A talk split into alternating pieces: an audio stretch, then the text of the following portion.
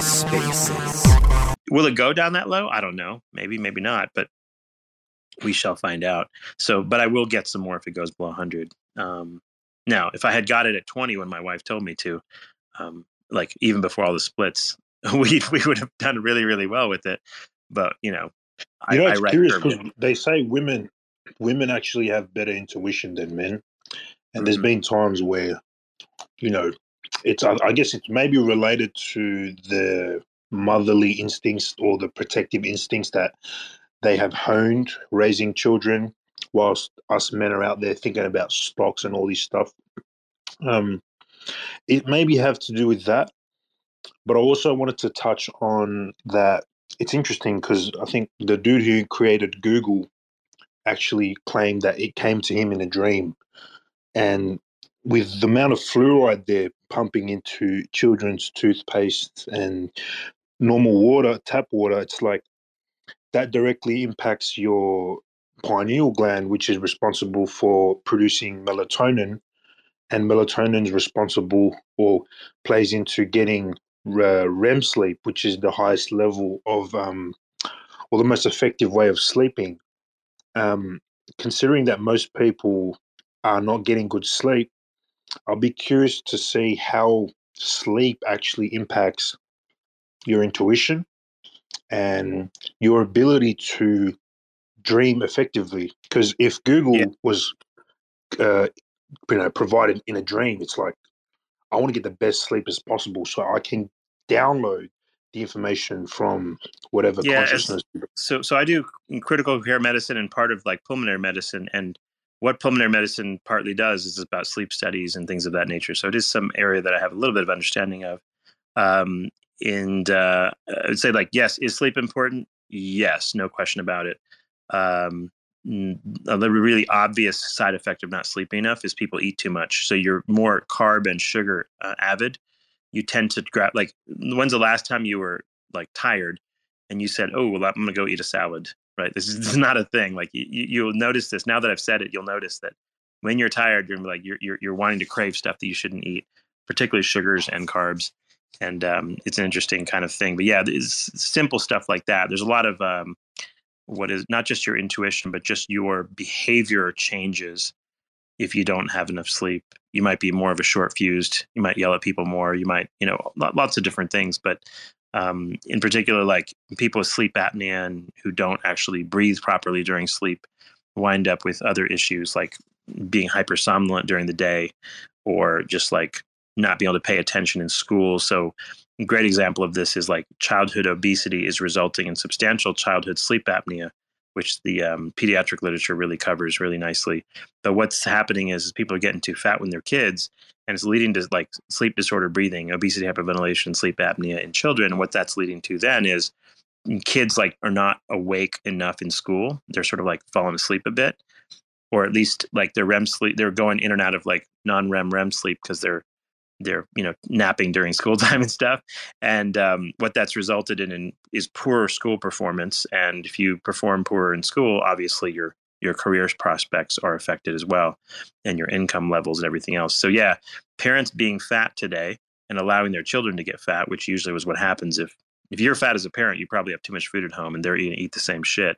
So what's going to wind up happening is you're going to cause generational poverty because your your income levels are almost generally lower if you're obese compared to not on average. And your kid's success is actually partially hinged in you know what you know how their weight and how they sleep and everything else. So yeah it definitely matters. Um, but as far as like I, like i don't do like there's some people on unfettable that are like really hardcore about like i'm gonna optimize my sleep and make it perfect. I'm gonna do all sorts of fitness things, whatever. I'm not one of those people that obsesses too much about these things to like optimize my, you know, daytime performance. Some people do that kind of thing. I want to live as long as possible or whatever. I don't really worry about all that stuff too much. I try to just live life with reasonable moderation and, um, you know, and like, um, not do anything to like just weird extremes, hopefully. And um, even then, I kind of obsess about stupid shit like crypto and stocks and whatever. But um, you know, just because I kind of enjoy the game of it to some extent. Like, you know how some people play chess? I like to play this stuff kind of. So maybe that's why I like it. Um, maybe I'm just addicted to it. I'm not, I'm just not like admitting it to myself. that's probably part of it. Um, what about fluoride? Does, where does that? fluoride fit into all of this conversation? I don't know. I've seen people like worry about fluoride and stuff, but as far as like, um, I have no idea really. I don't know. I've done pretty good in life, and I've been exposed to fluoride my entire life. So uh, my son has too. It hasn't bothered him. So I have no idea. Like, yeah, you know, so. I, I do want to ask you about uh, marijuana with sleep. Uh, do you have any professional opinion on marijuana? Yeah, that. um, I don't know the literature specifically, so I don't want to speak out of my ass about something I don't know about. But we do know that there are some effects that drugs generally have on behavior. Um, like, for example, if you had people in, like, say, Vietnam War or Iraq War, Gulf War, so I deal with veterans and others too.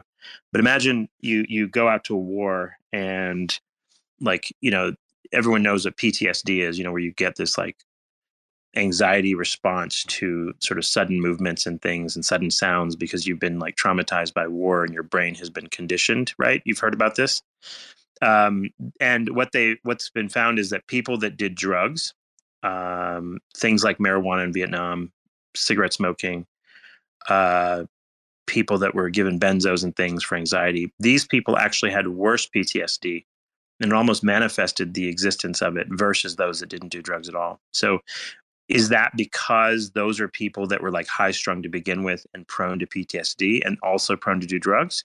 Or was it that the drugs caused it to manifest more? That always is like a chicken and egg problem. It's hard to really tell for sure. But um, in the intensive care unit, like I use drugs all the time, like propofol, fentanyl, Versed, to put you to sleep for different reasons, like to go to the operating room or to, um, you know, like or like you have really bad respiratory disease and you're on a ventilator and such. So I use these things all the time, and um, what we've discovered in the intensive care setting is less drugs is better. So, for example, if you wind up on a mechanical ventilator due to pneumonia or something, and you have disease of your lung that lasts weeks, normal intuition would say, and the medical intuition back in the 90s was, hey, sedate this person. They're uncomfortable on a ventilator. They have a tube in their throat, whatever. It seems like it's uncomfortable. Nurses don't like the look of it. Families don't like it. And they're like, I want the person to be asleep. Turns out, if you put people to sleep for protracted periods of time, with things like propofol or Versed, things of this nature, your brain doesn't actually cycle into non-REM REM sleep. It just stays in non-REM sleep. It's not refreshing exactly, and you lose cognitive performance. You actually like if you look at nine months down the line, a year down the line, some like Wes Ely and some others out of Vanderbilt did some studies where it's like, okay, let's look at the MRI images a year from now after getting these drugs, and found that like people had cortical atrophy of their brain after being in the ICU. So if you get really critically sick, like it's not just getting sick, you can actually lose brain function in this process, which is interesting. And so the so the intuition of human beings was wrong. We actually gave too many drugs back then because we figured patients were uncomfortable on a ventilator. Turns out it's not true. like most people on ventilator do perfectly fine. They're pretty comfortable. They're annoyed. They have a tube in their throat. They get used to it after a day or so. But we no longer d- deeply sedate people um, at all. We use much less um, deep sedation. We wake people up literally every day, uh, make sure they're not on too much and it's not lingering in their system. And we really, really limit expo- exposure to these things very differently than we used to in the past because we like. So when it comes to questions about things like is marijuana okay and all these kind of things people ask. Um, my sensibility on the whole is for the vast majority of people, those things make you worse. Like they're not, they're not going to make your life better you might think so and maybe your buddy who has some anxiety problem who happened to use it and happened to like it for some reason might say it but like that would be like taking medical advice from an alcoholic it's like um like you know like like the odds are that if you just like you're going to have a better life if you drink alcohol on a daily basis versus not the odds are you probably are not going to become an alcoholic if you don't drink every day. So the thing is like if you've seen if you've buried as many alcoholics as i have every one of them thought they can control themselves right? And you know you wind up drinking a little bit and then drinking more and whatever. So the thing is like the when it comes to drug exposure to your brain um, when you listen to like podcasts you listen to youtube or whatever you'll have a few people that have beneficial effects of everything from um, like what Timmy was talking about. Like you'll have people with benefits from things like hallucinogens or whatever, where it might have a therapeutic benefit in certain people. But what has not been clearly identified is who is going to have like their schizophrenia expressed if they use LSD, for example, and who is going to actually get some benefit by maybe reducing their anxiety or some other problem and open their mind up. That's harder to tell. So you're definitely taking a risk when you use these things that it's going to be out of control. And um, you have to ask yourself, like, what am I trying to solve here? Am I taking it just for fun? Am I taking it because I think I'm going to solve something? Did I read something on the internet? And the problem is, like, those things, like, mostly are anecdotal. Some person had a reasonable experience, you know, or whatever, and then then you're like, oh, I'm going to be fine. I'll I'll do it because he said it was a good idea, and uh, that may not be the case in your particular case. So, what I mean to say by this whole lecture is that basically, like, um, a lot of things that you think are going to be fine turn out not to be fine after the fact, and maybe fluoride or whatever else might actually have consequences we're not aware of, or maybe we haven't even fully analyzed. Right. On the other hand, like there are things that if you don't do them, you're going to have a worse life as well. And they might seem bad on their face, but like for example, if I put you on a ventilator in order to take your appendix out, that might seem like a big deal. But like letting you die of appendicitis is a, a bigger deal so if you think, well, like I want to never be exposed to sedation, I never want to be on a ventilator for anything, well then like okay, well like well I can't take out your you know stomach cancer or something like you know like there are risk benefit ratios to things and there are times when certain things are warranted and you shouldn't take anything to like absolution like whether it's fluoride for example like I don't know how much benefit it has to people's teeth or whatever. Um, I'm not really a public health expert on that front, but at the same time, um, could there be side effects that we're not aware of over the long term? Uh, yeah, sure. Why not? Like, it's quite possible. Um, but as far as like, am I going to do anything about that? Like, like, am, am I going to move cities to a different water supply? That way I don't get any fluoride in my system. I don't know. Um, like Flint, Michigan is a place that had lead in their pipes. So like, so a bunch of people literally got lead poisoning um, in that area. And so, and then there's like Lejeune, Camp Lejeune, which is a you know army base that um, had um, problems with uh, carcinogens leaking into the water supply, and um, there was a big like thing where a lot of victims of that wind up getting a lot of compensation. We had asbestos back in the early half of the last century in insulation and ships and everything else. I took care of a lot of people that had asbestos related consequences like mesotheliomas and um, lung cancers. And at the time, nobody really knew, like, you know, they were using it in insulation, as you guys know, but they, nobody knew all the different consequences of what would happen with it, right? And then later we found out about that. So I've lived long enough to realize that, like, I don't necessarily poo poo any possible worry that people have that something could have a side effect, like a COVID vaccine or or a, anything. Like, I mean, you name it, right? You could hell half the food we eat, who's God knows what's in it. So the reality is, I don't really like completely deny that those things can happen. On the other hand, like, can it material? How do you materially live at that moment? Do you materially live and like at that moment, are you going to like move because you think that like your city is toxic, or are you not going to? And if not, like, how are you going to compensate? So actually turning like all of these pieces of knowledge into some sort of like real world actionable thing varies dramatically from person to person. Because really, like if you've seen people that are health yeah. reverse osmosis filter. That's the only yeah. way to. I've got a have got a RO in my house. Um, I've got like a carbon block, a, uh, a filter, and a like what do you call an RO system all under my sink as we speak. So yeah, does that take fluoride out, Cephii? Uh, I'm not 100 percent sure. Um, I mainly did it because like just because the city water we have is kind of hard water and it uh, it doesn't taste very good. So I sort of did it more for the just the quality of the taste of the water. But I, I, didn't pay too close attention to what exactly it filters out in terms of toxins. It does filter some toxins out, but I'm not sure what. I haven't paid attention. But yeah, not too worried about it. Like, well, first of all, we've already been exposed to enough fluoride or whatever in various water systems that it, like, if you know, I'm not sure if it matters anymore. But like, um, but I, you know, when people worry about these things, though, in general, the American lifespan has increased for the past hundred years to where I think it topped out at 77 or so average before the COVID thing. So on the one hand, you could worry about all these things, but the, and the reality is like the average lifespan actually went up over the aggregate. So if fluoride and every other thing people are worried about was a big deal, well, I mean, we wouldn't have had such a high lifespan um, that that you know over time. And American lifespan is actually shorter than European lifespans for a reason, and that obvious reason is genetic makeup of people in America is different.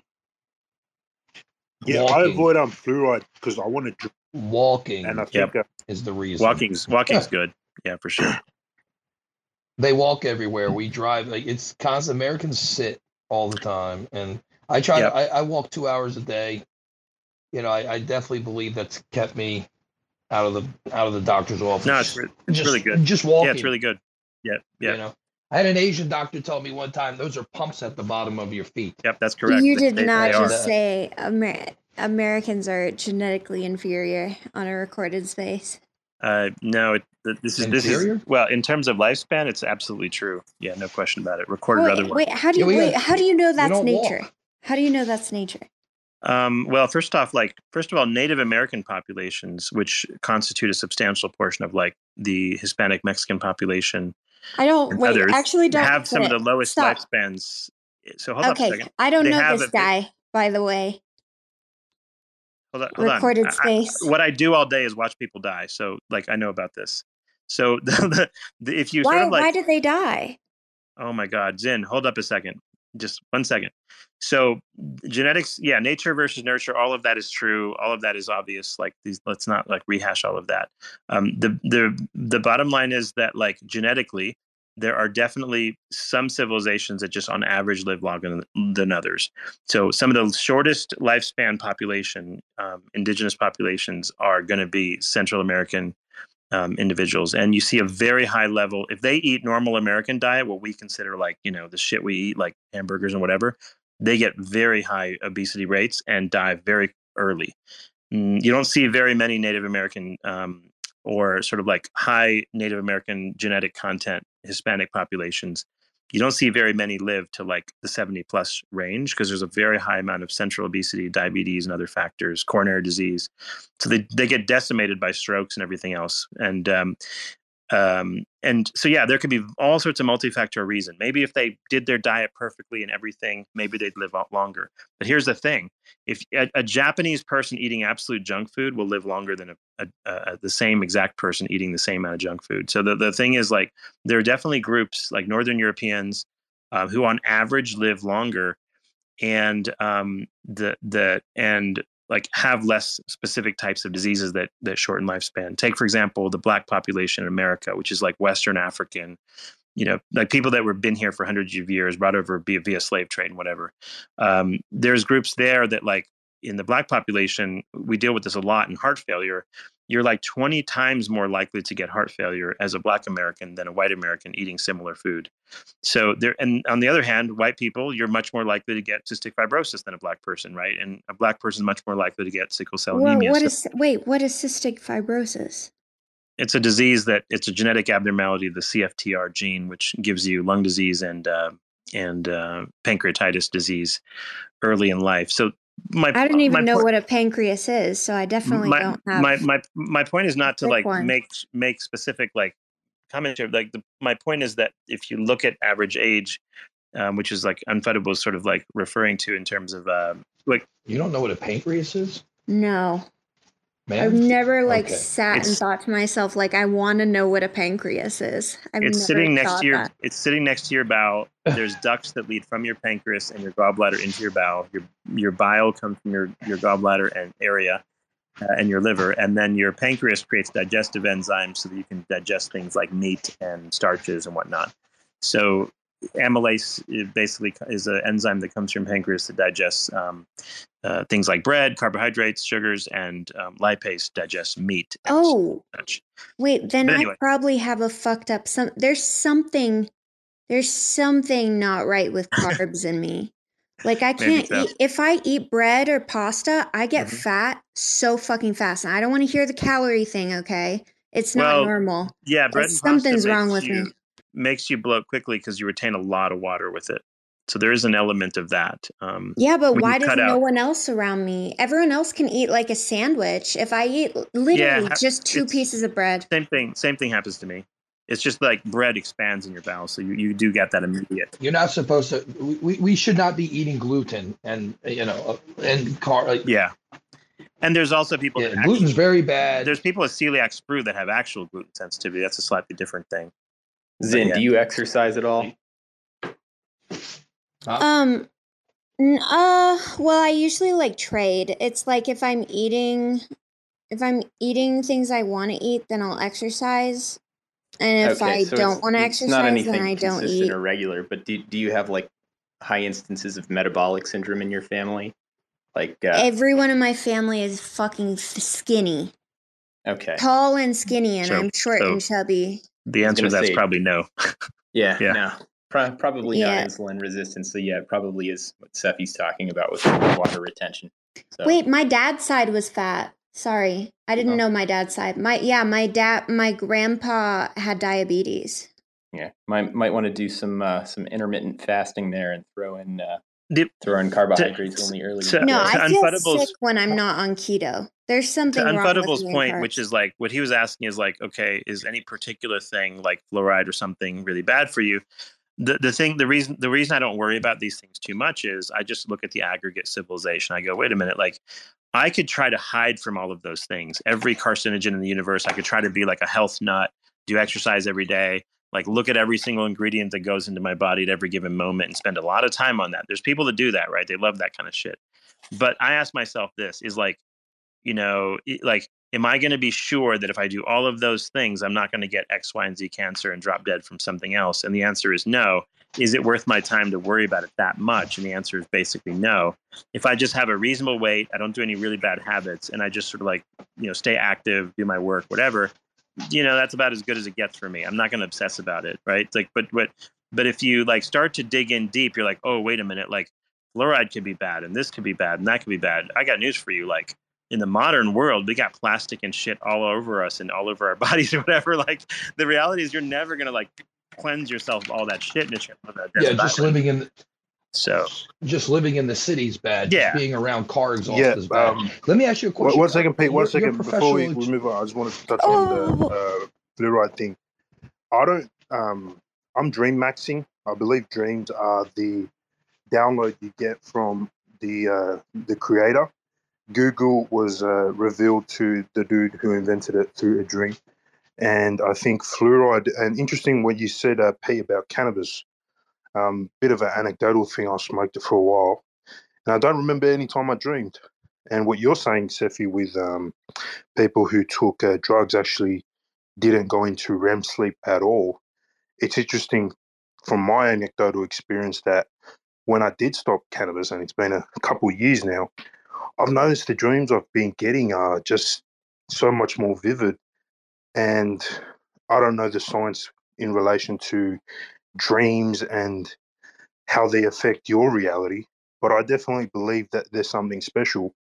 And with fluoride calcifying your pineal gland, which is responsible for melatonin, which helps you sleep, it makes sense that maybe for me, I'm just trying to get as much dreams as I can to give me an I don't know. Like I look at a lot of MRIs of a lot of heads. Pretty a lot of people yeah, with. I don't see a lot of people with calcified. Just go do mushrooms, so my friend. I'm not too worried about it.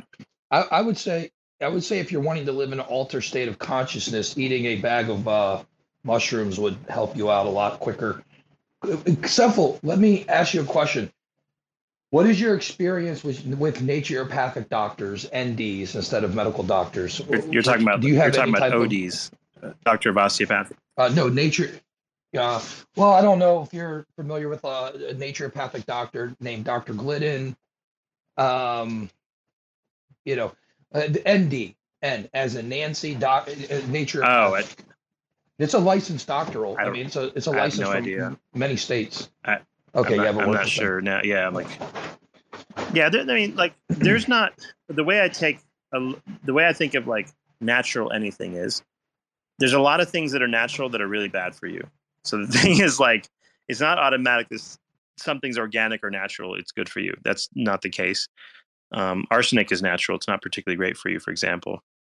Cyanide's natural. It's not particularly great for you either. So there's a lot of things that are in the environment that, you know, you could have poison your food yeah, that isn't that do, great. Do you agree? Do you agree that the production of oxycontins and fentanyl for medical purposes is worth how many lives have been destroyed by pharmaceutical? Um, um, yeah, I have a whole lecture on that subject. You know? Actually, it's probably not worth going into at the moment because like what's what's better, a fifth of Jack Daniels or a prescription? Like that's the question I have is like where do you draw the line? Like would have the guys been better with a um like sleep? I don't like there's been so much damage done to the world through pharmaceutical pills. Um well, it was. Uh, it wasn't. You know, it, it, wasn't big pharma that wanted intention. It wasn't big pharma that wanted to uh, give everyone opiates. That's not how that happened. I, I, was there. What happened was is that there was kind of like liberals who wanted to sort of liberalize pain medications, and told doctors back in the late '90s that you had to give more pain meds because you have to make sure nobody's in pain. And we and so if you didn't, then the te- the medical boards of your various states would basically sanction you, um, and basically like so. This was not the, the pharmaceutical companies came in after the fact in the sense that they obliged producing all these things as people wanted them and the government mandated that doctors give them so it was like a weird like uh, the fifth vital sign for pain like idea came late 90s um, i remember i was a student at the time thinking this doesn't sound like a great plan. Um, it's probably not right but i'm not really sure. And they'd like they'd basically point to data that showed that hey look if you use pain meds for pain appropriately, then you didn't see very much addiction. It turns out that there's no way that could be true because, like, you know, the, those studies were probably just too short to recognize the consequences. I thought it was kind of iffy to me, and I've never given very much pain medications and whatnot outside of like, you know, some intensive care setting myself. And and it turned out that like there was an escalating drug problem over the past 20 years, ending in the last several years of extreme DEA sanctions against like really reducing the amount of prescriptions going out, making it harder to prescribe these things. Um, I think like attacking pharma for it is kind of like attacking I don't know, like, like I don't know, like the, the the sun because your house doesn't have good air conditioning or something. It's like it's not the root cause. Yeah, but it, yeah, I understand. So, but there's no the know, people wanted drugs. Some responsibility. The people wanted drugs, and and those drugs people were mandated drugs. by the government, and they made them. That's what happened. Right. So when when when the when the that, state, I mean that is what. So happened. when the state of uh, I forget which state it was now, but when there's a state that actually sued like one of the pharma companies, I'm like Jesus Christ. Well, who should be sued is the state itself. They're the ones that actually caused this to happen in the first place. I was there. Like this is this is what happened. Right. And so like it's funny how like yeah. people want to pin the tail on some boogeyman, but really like I don't know. Like, do you, like if a gun crime happens, do you blame the weapon manufacturer? Do you blame the person, the shooter? Do you blame society? No. Like, it all is a big no, clusterfuck. Just blame the person. But like it's, it's like it's a big smorgasbord clusterfuck. It's hard to know who to blame, but it's a it's a mixed problem.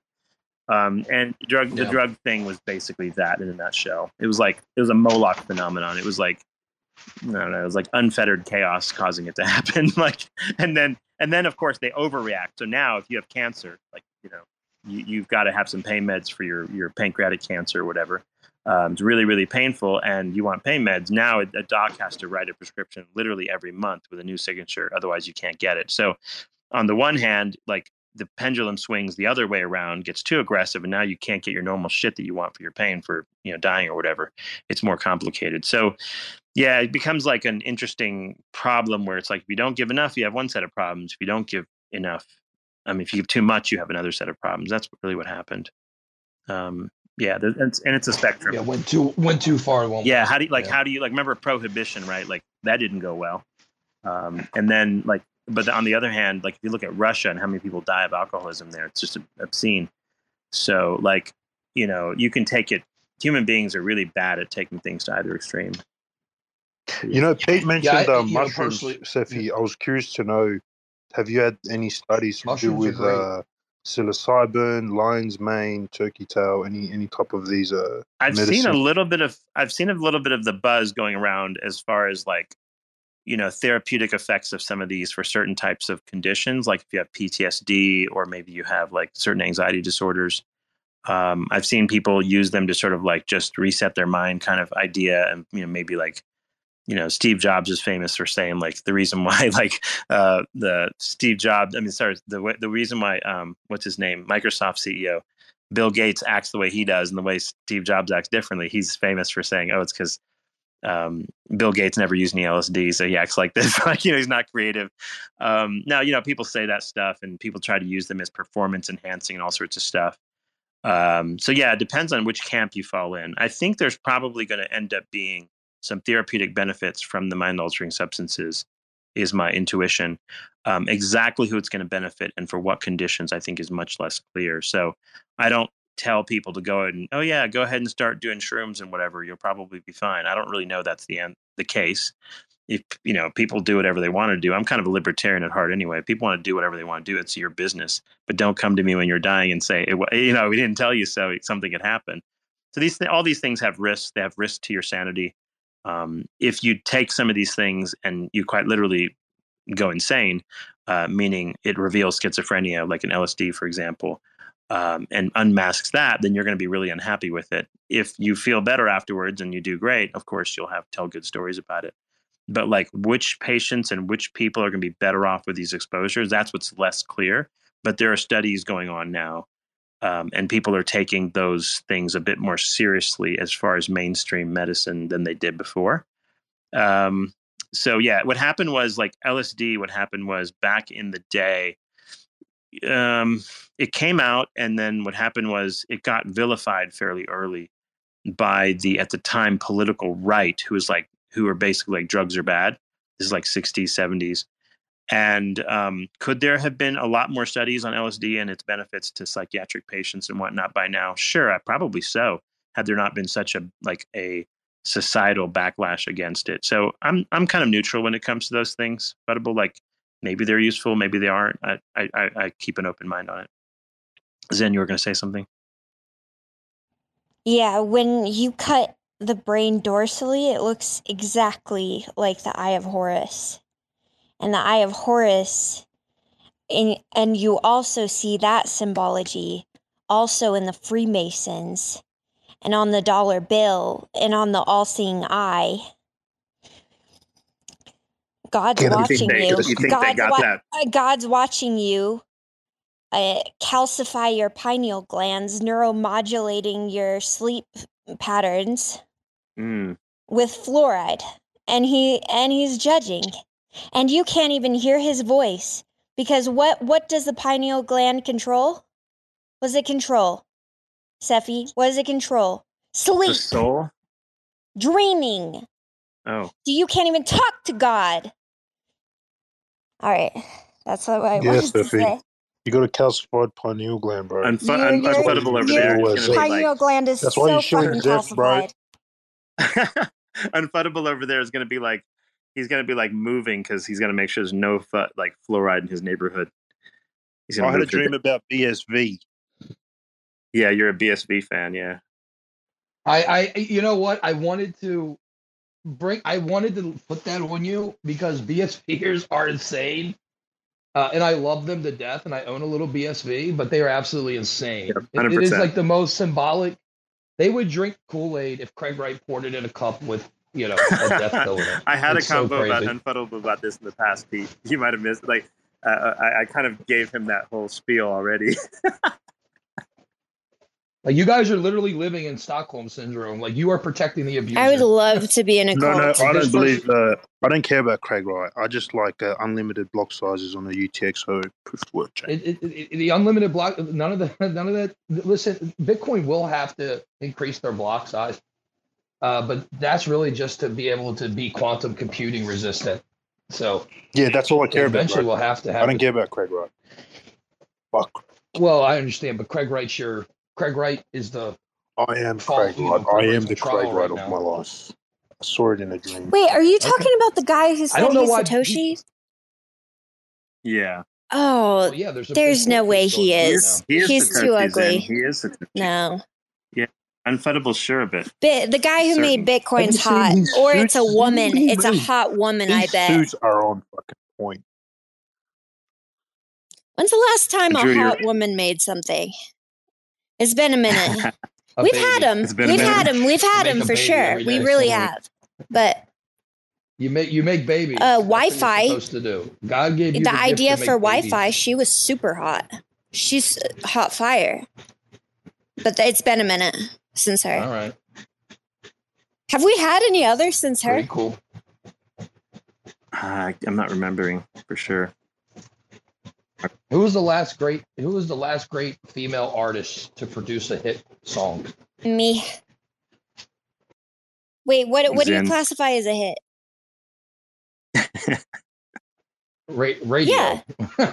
I produce songs. Any, yeah. You've been on the radio? Yeah, as a pro- yeah. Nice. Yeah, me, bitch. Isn't Taylor Swift me. or whatever okay. like the highest income like entertainer of all time or some shit? Yeah, but like she, that. she doesn't produce. Great. He said produce, right? Oh, that's what. Wait, wait till she puts on that Bitcoin. Wait till she puts on that BSV T-shirt. You think? You think at a concert on fun? yeah, you see Jack Dorsey's T-shirt. He's gonna have a BSV T-shirt and, BSV and laser t-shirt. eyes or some shit. Nope. She's like, oh, is this the right Bitcoin, Travis? I got to get the right Bitcoin T-shirt on, Travis. Do I have it right? BSV. Oh my you God. own BSV. hey, what you smoking, bro? I have to own BSV because it's part of the big. I have to buy it as insurance. Just it's a necessary buy. No, you have to buy it because it's the only chain that has unlimited block sizes. That's proof of work. B- BSV is I have to own Bitcoin Cash. I have to own Doge. I have to own everything in the BS BTC atmosphere. Anything proof of work. Doge is interesting. Doge is cool. How's that Doginals no. doing for you, Cephii? Where's my Where's my flowers, bro? I do have Doginals, but I yeah, basically if it's proof. I didn't I didn't get any Doginals. Did they go up in like to infinity or something, or what happened? Not infinity, no. I mean, you could could have got a nice five or seven X. Okay, that's pretty good. Yeah, doggy lot. The ordinals is what the ordinals is what cashed in. I tend to right curve all that shit. Like I, I don't get into those things like I should. Um, I overthink it and I just don't like pay attention too much to them. Yeah, but my positions are very small, and when I mean very small, I mean like yeah, like play money, small. play like money. couple, like five hundred dollars or four hundred dollars, like super, super, super small. Just because I'm going to hold on to it for ten years. I don't. I'm not looking for the five x. I'm looking for the five thousand. You know, so I don't care if it doesn't hit. It doesn't hit. Yeah, Pete. How much BSV yeah. do you own? Very small. But give me give me a number. Very small. If if, if you don't mind. I own more than ten and less than twenty BSV. It's a good bag, reasonable bag. Yeah, I mean, it's not. I'm a very like. I had to learn the hard way with trading, and let me tell you a little story. It'll be quick. When I was in high school, they put me in special education classes, and I don't know why. I had behavior issues, but my special education teacher taught us stocks and I was paper trading stocks from 10th grade to 12th grade in high school. So like while everyone else is learning geometry and shit, I'm in there picking fucking stocks with my math teacher because they they shoved me off into this fucking closet class because I had a lot, you know, I was part of that whole ADD HD fucking generation where they put me on Ritalin and I I told them I, I rejected all the pills they put me on basically. But I've been around trading for a while, but um the one thing I, I learned uh, is don't trade, you know, you, you keep your positions emotionally and manageable. You know, like I can go to bed every night and I don't care about BSV. The moment I start losing sleep about an asset, I trim my position size. Seems reasonable. And that's just the way I because you can't you, you you can't you can't do that to yourself. You're not gonna you're not gonna catch every winner and you're not going to have the biggest size that you want. What if you put a huge size into like Hex? Remember Hex? That was a that was a blast off crypto. and everyone's like, oh, it was a scam, but a lot of people got million became millionaires on that. You know? Yeah. So that's something like I would have put a five hundred dollars into and then been like, well, I don't really care. And then it gets to a substantial amount of size and I switch it over to Bitcoin.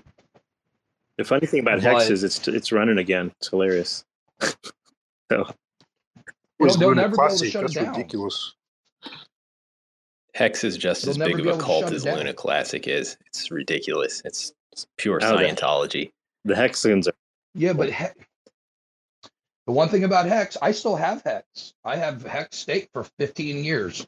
Not much Hex, but I have Hex, and it's probably going to be a loser.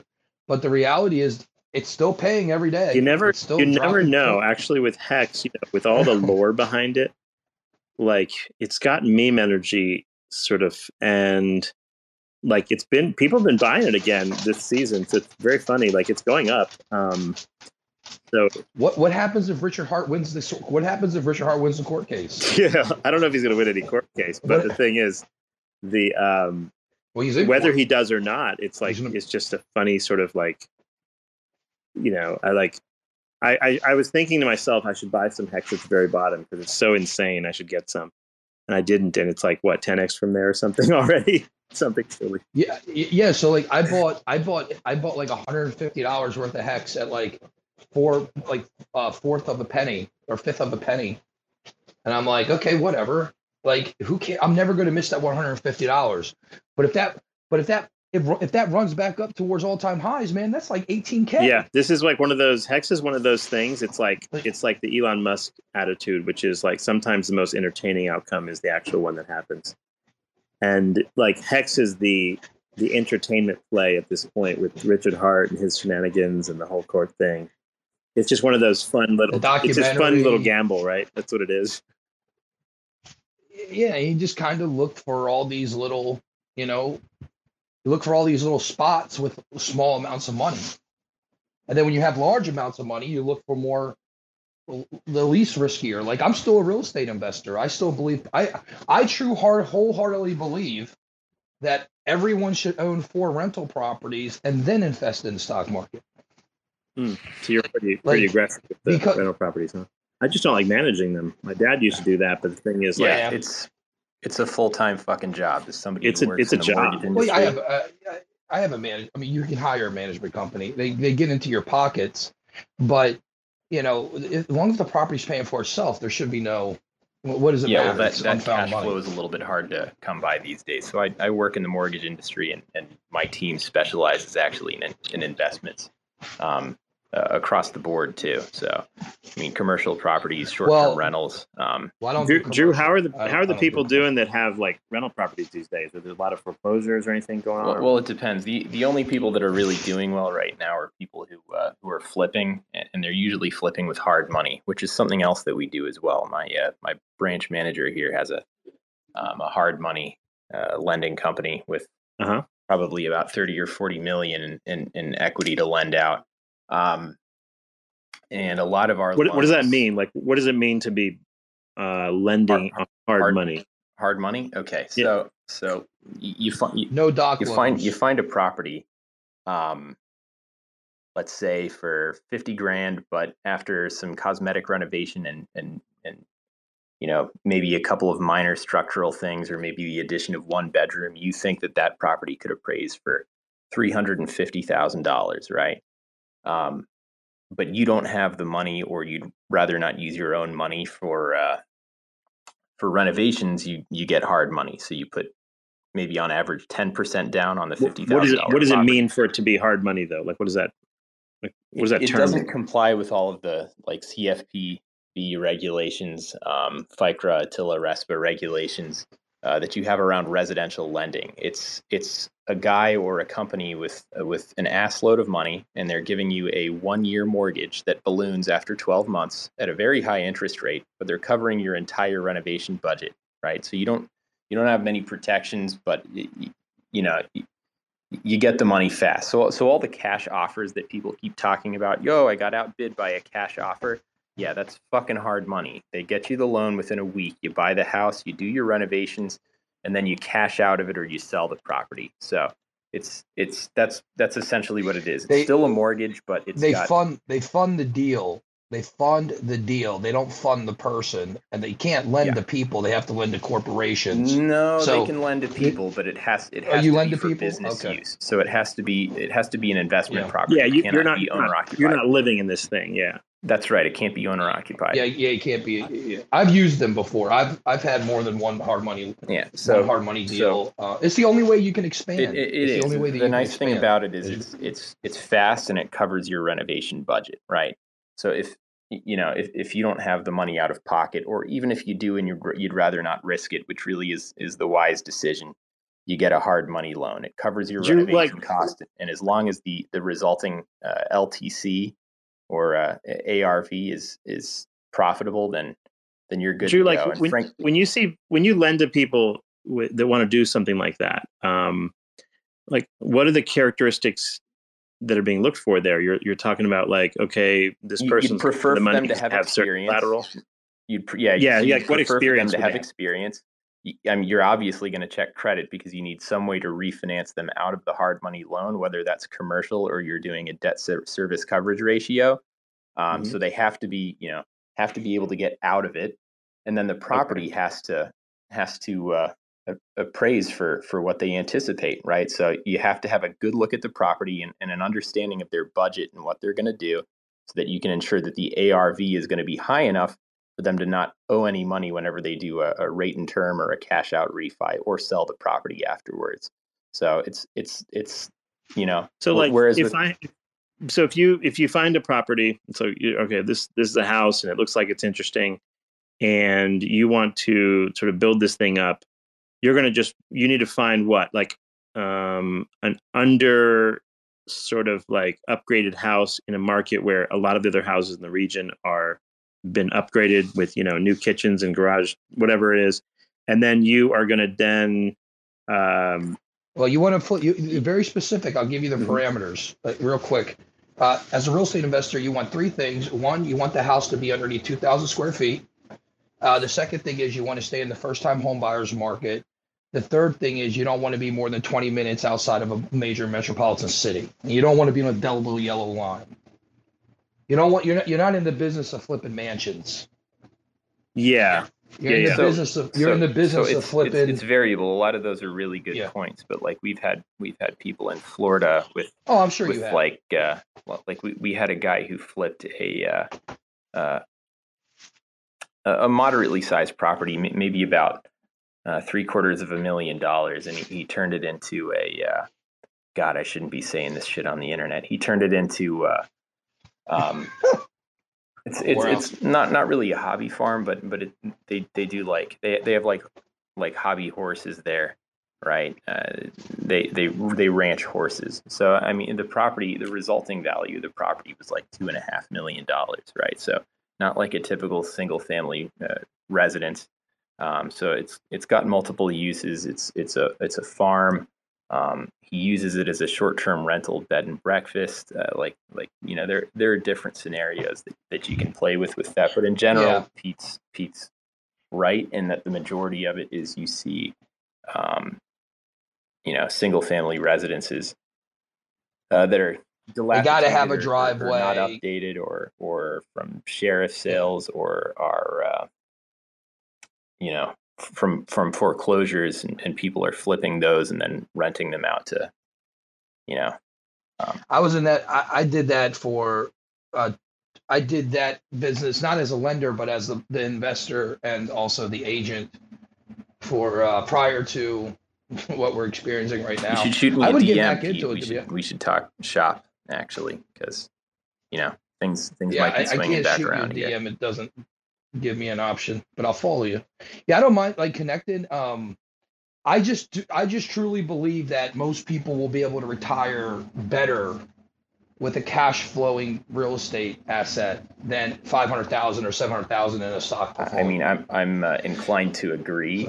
Um, the only so. problem is it is an assload of work, right? So I, I have an investment property.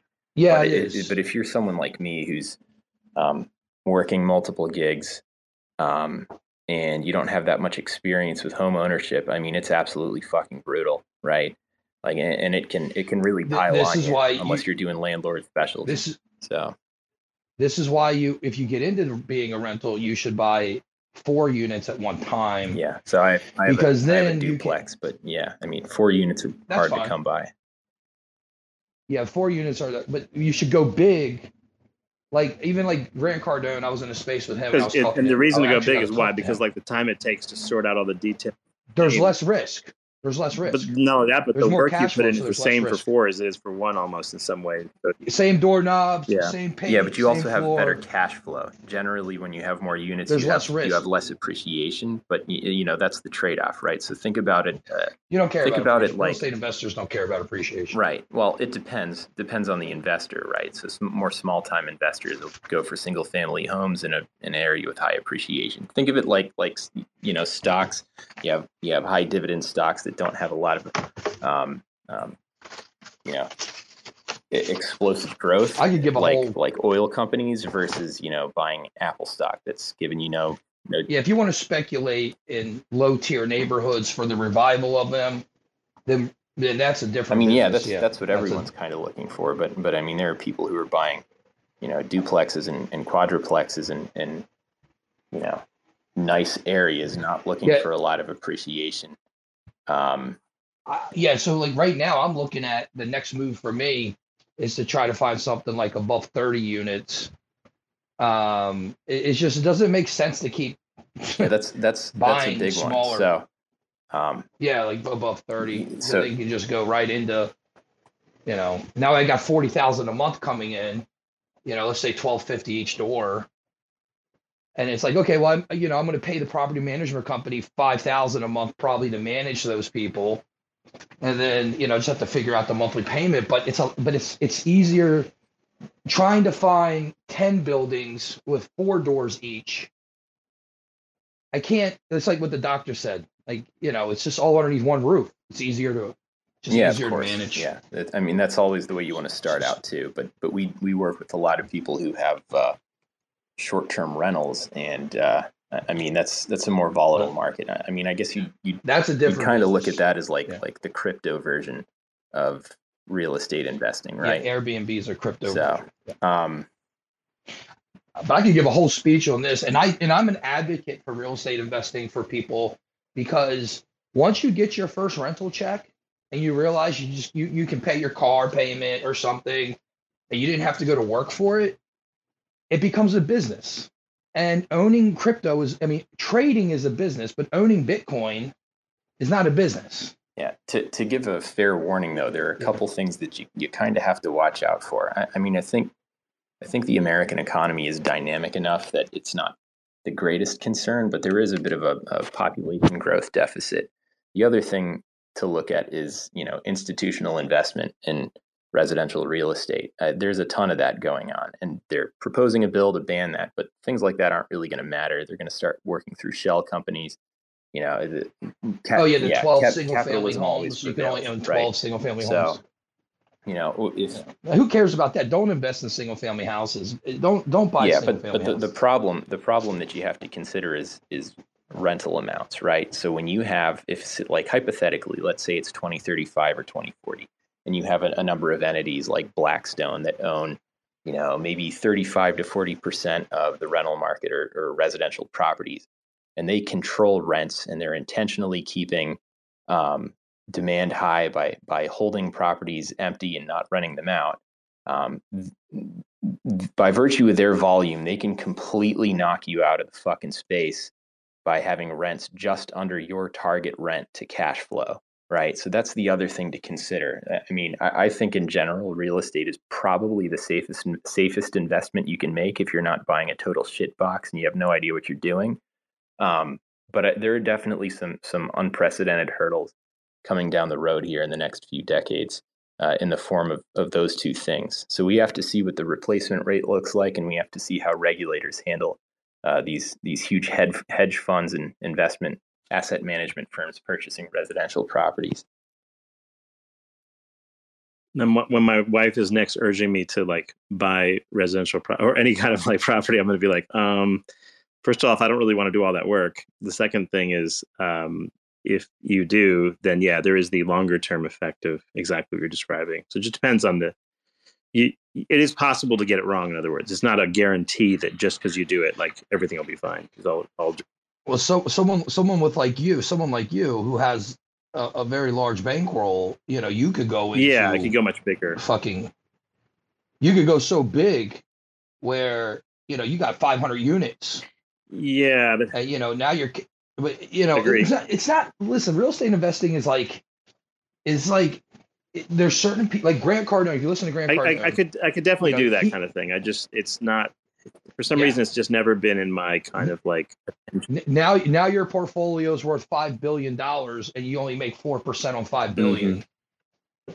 Eh, you know that's the thing is about real estate is you just get you get so much leverage. Yeah, that's exactly right. It, it, you get so much leverage. It's a type of leverage trading almost, which is what I like about it, right? Yeah. So I mean, if you yeah. can if you can execute the hard money plan where you're putting 10% down on the cost of the property and having renovations covered, even if you're just breaking even on the ARV, I mean, you're you're at like five to ten percent out of pocket on the investment, capitalizing on on ninety percent of that value over over a 15 year period. I mean, that's fucking huge, right? So so if you want to look at it as a set it and forget it, you know, maybe that's not the way. But if you want to look at it as as one of the best investments you could have over the next 15 to 20 years because of that, then then it's it's you know go for it. But but as far as just holding the property and not renting it, eh, you're not you're not getting the return on investment uh, that that we're talking about. Um, yeah, you really have to you have to rent it out, otherwise it's just sitting there. The, between property taxes going up and everything else, it just becomes like uh, the other th- it's probably not it, the other thing I forgot I don't think to mention for, is, is the the commercial space, right? So there are tons of commercial businesses. I don't know what metro areas you guys live in, but the ones that that that I'm primarily working in have a fuck ton of empty commercial space. Um, and a lot of that's not getting repurposed uh, correctly, and a lot of it won't be, right? So, uh, one of the things we've postulated is the idea that some of it might be converted into residential space. So, I mean, that's another thing to look at here too. You know, can you buy commercial space and convert it, and how is that going to dilute the rental market? Um, I mean, I mean, ultimately, though, long term, I think the U.S. economy again is pretty dynamic because it's it's like the purest model of demand on Earth. Things tend to sort themselves out a little bit. But they're going to have to sell those as condos, right? So once they yeah. build those buildings, they're going to have to sell those as condos, and that's all nothing's going to be converted to non-luxury. Like at the end of the day, nobody should be investing in grade A real estate unless you have grade A real estate type of money. You know, like if you if you turn an office building into apartments in downtown Dallas, yeah. those aren't going to be those yeah, aren't going to be fifteen hundred dollar a month rents.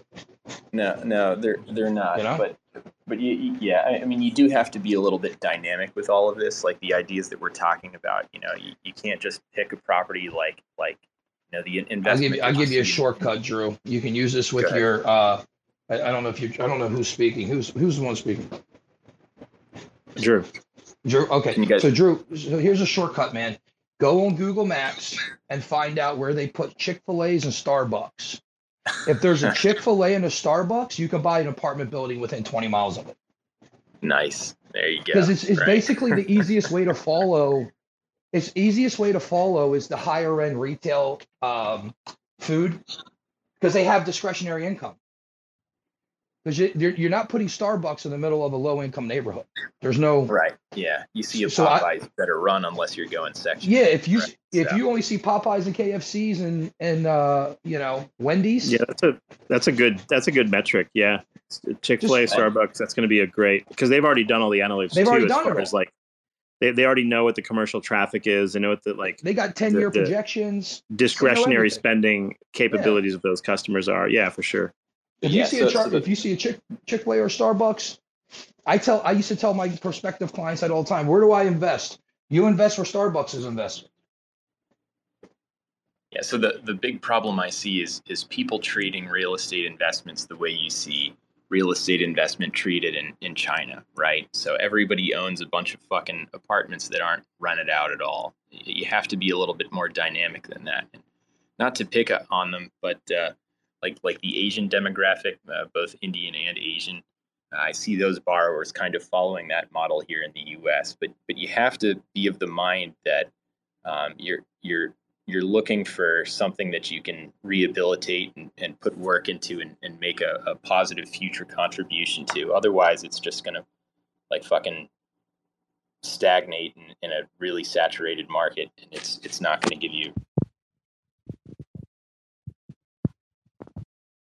Yeah, interesting. It, it seemed like to me a lot of Asian investors are going to be people that have like maybe they have other jobs and they have income from those things, and they, they're looking for something like simple. I own this; it goes up in value. I sell it. They're you know like managing an apartment Correct. complex, for example, seems like mm, less in that wheelhouse to me um, for that crowd. But I don't know. Yeah, no, it, it is. It's it's it's definitely a, a, like a very noticeable cultural difference. I mean, from from my anecdote, I see it like on a daily basis. But yeah, it's it's they definitely look at more uh, as as a, a fucking portfolio than than as yeah. It's it's a completely different animal from the kind of stuff that we're talking about here on a daily basis. Yep, yep. Um, Zin, were you trying to chime in on something? you had your hand up for some reason. Fine. Oh, you're you're cutting out.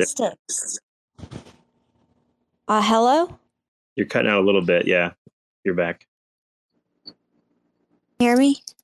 I think so. Try it. Try now. All right. Finances, statistics, percentages. I, I like what I hear, guys, but uh, let's cut the bullshit because I'm here to talk shop. Uh, Drew, I, I'd like you to finance me $11 million. Shoot me a DM. I got you covered as long as you're not going to spend it all on Hex. She very well might. You're, you're going to finance me $11 million? Depends on your financials. I don't have 11 million. You don't need to have 11 million. How how much then. do I need? That's good news then. To hear that? You need a stable income and you need uh, you need to have an investment opportunity that's going to cash flow appropriately. Oh, I oh, I got one. As long as it's not hex. I'm going to start a company. Hey, I'm gonna to- I'm gonna start a mouse mat company, but it's a mood mat. You know, mood mm. rings. Yes. Imagine you're on your computer and you can look and see what mood you're in.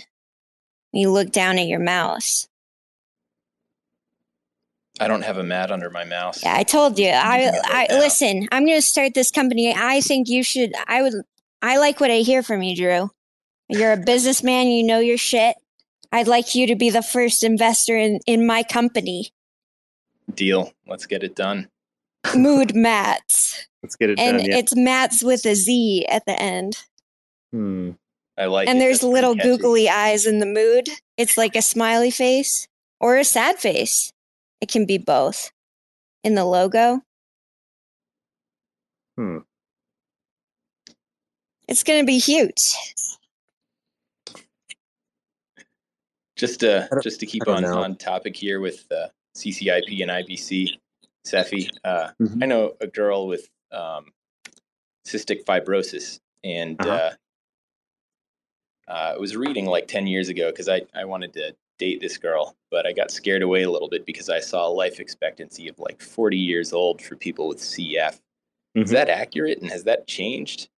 Yeah, it's changed. Um, the so what's happening now is there's the new CFTR modulating drugs.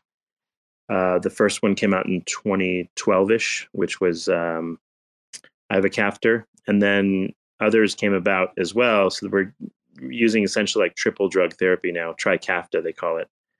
Um, and depending on what specific mutation a person has, um, life expectancy is increasing dramatically. Like people are not having the pancreatic and lung disease that they once did, to the extent that they're starting medications like these at age two now. So women are actually being able to get pregnant, and because before, like the fallopian tubes get affected as well, and so you you'd have like problems with that. Yeah, you know, she was she was a bit older. She's she's about thirty now. Um, yeah, if she's if but, she's thirty now, like she probably already started these drugs if she qualified for them. Not all mutations of CF qualify, but um, yeah, I, I, mean, know she went she went through some some trials. She volunteered for a bunch of trials, so I'm assuming it was probably for these type of drugs. I would imagine wouldn't be surprising. But if she mm-hmm. has had had been on these for a while, uh, people are living a lot longer than they once did, and getting a lot less um, lung and pancreatic disease. Isn't so, you, uh, 40 is when everyone cheats on their spouse anyway, isn't it? Like that's like 40s is when everyone's getting divorced, right? Yeah, but I, I still weigh things out in a longer term than that than that's in. I'm I'm hoping that doesn't happen to me. So the um, I mean, Cephii, what do you mean longer? Can you quantify that? I mean, I mean, what's, um, what's well, typically, yeah, typically people with with no therapy for CF, people used to even die in their teens.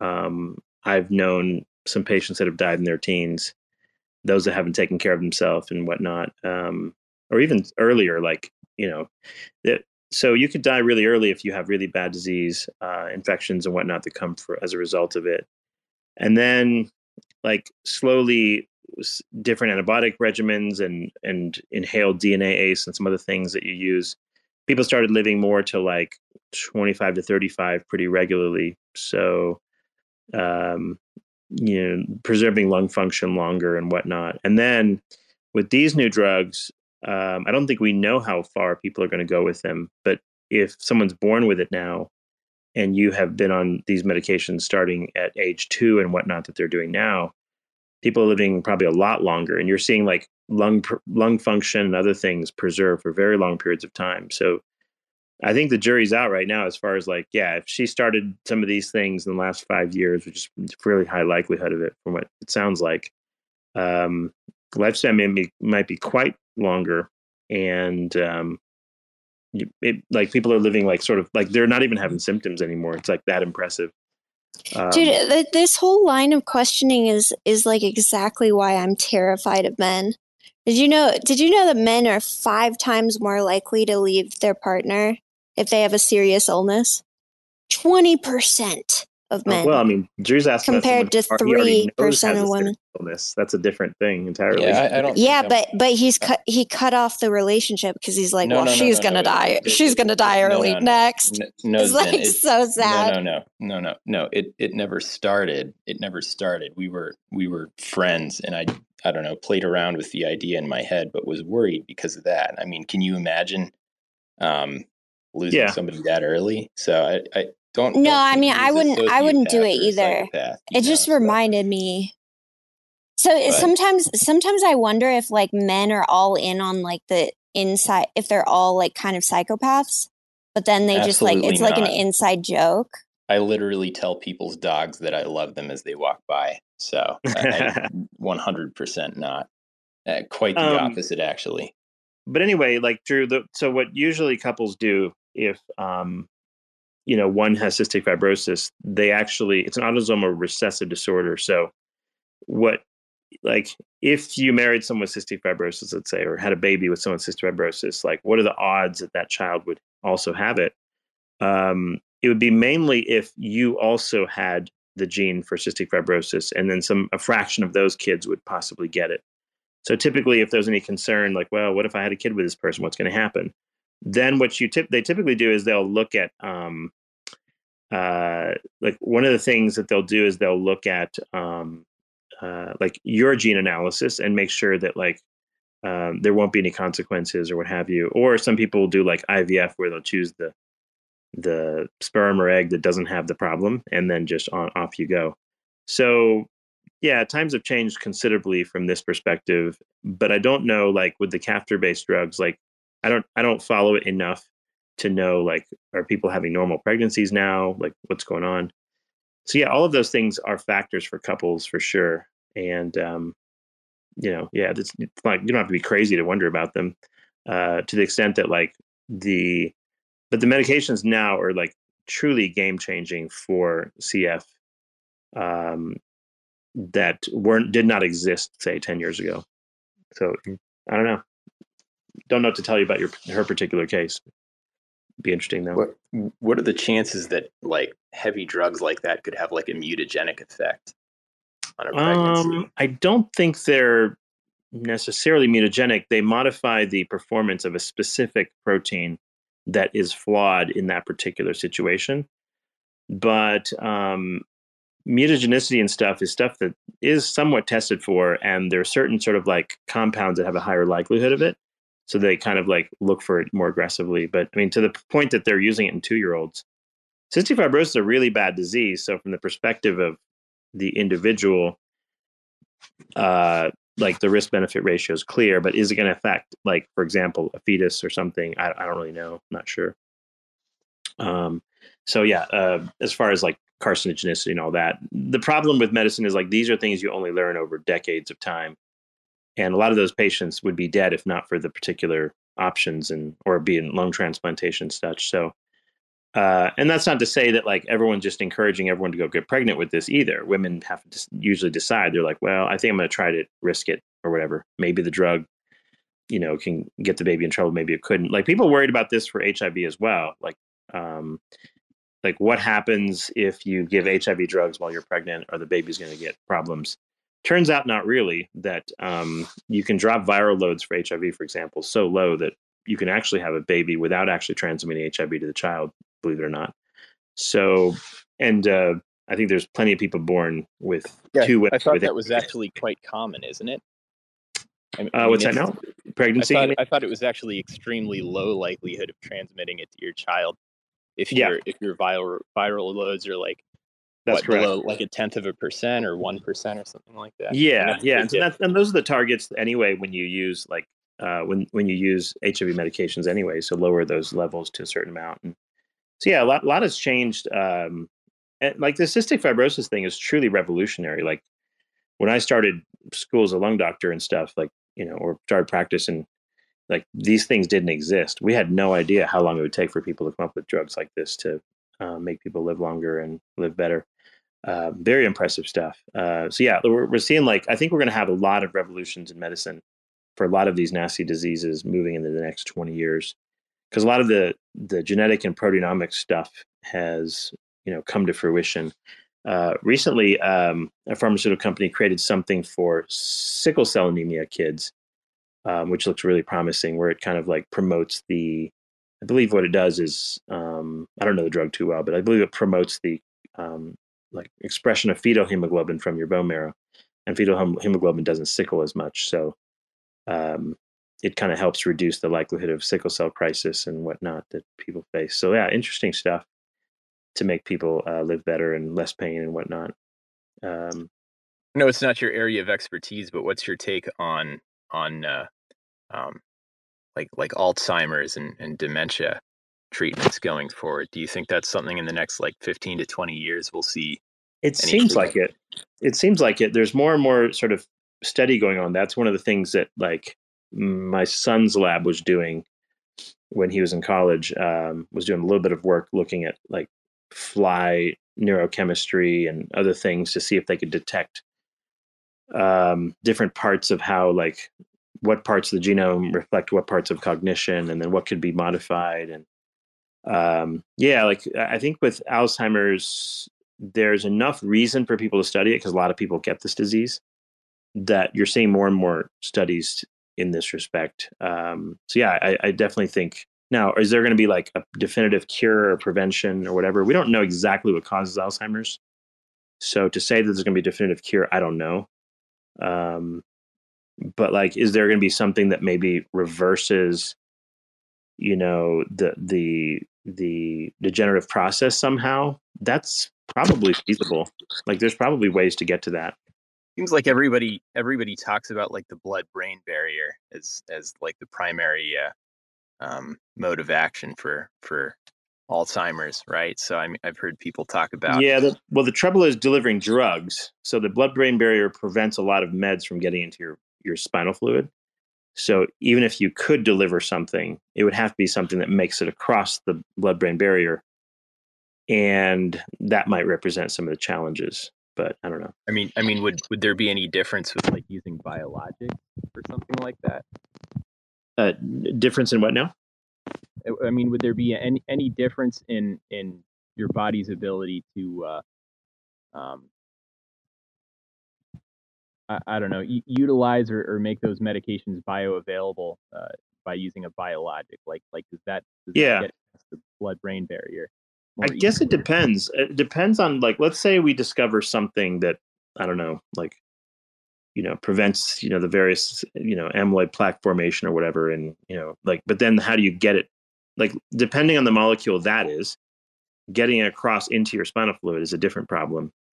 Um, there are certain diseases that there's a precedence for actually injecting things directly into your spinal fluid. For example, my dad had leukemia a couple years back, and the you know for ALL they they were he had like 12 lumbar punctures along the course, and the reason is because if you develop uh, evidence of leukemic cells in the spinal fluid, you actually deliver chemo directly to spinal fluid for that.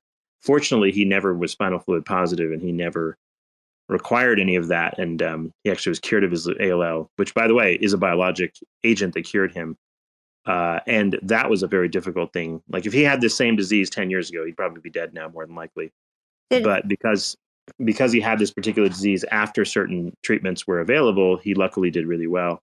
But to the point of Drew's point is like the biological agents.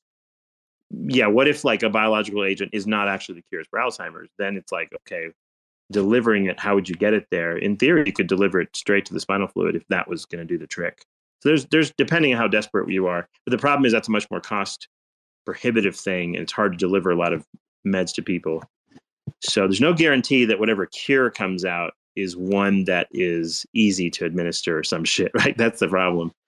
Um, if it can be a pill that you can swallow and it prevents you from bursting in Alzheimer's, awesome. Like it makes life easy for people. Yeah, like with anything, it's always gonna. It's almost certainly going to be concentrated at the top. But you know, again, I guess that's part of the big hope for AI. As as much as I think it's an existential crisis, I think you, you're going to have uh, pretty significant deflationary yeah. effect with that. So people are people are using it. People are using AI already for proteomics work and um, looking at designing meds and things like that. So that's already happening for sure. And it'll help with drug discovery almost for sure because it can like model these diffusion models can basically model um, like protein shapes and other things to like, like Google DeepMind's project, for example, um, has, has, done a lot of this. So yeah, it's going to make a lot of impact. I, like, you know, I think we're going to have a hard time foreseeing, like, let's say 15, 20 years from now, like what diseases we're going to have amazing cures for and stuff. It could be quite a few. It's interesting. Sorry for all the tangents, man. I know every time I come on here, I take you guys on like the absolute worst imaginable tangents off of uh, that's cool. CCIP and IBC. So yeah, yeah, yeah. No, that's cool. Um, yeah, it's fun to just kind of like veer here and there.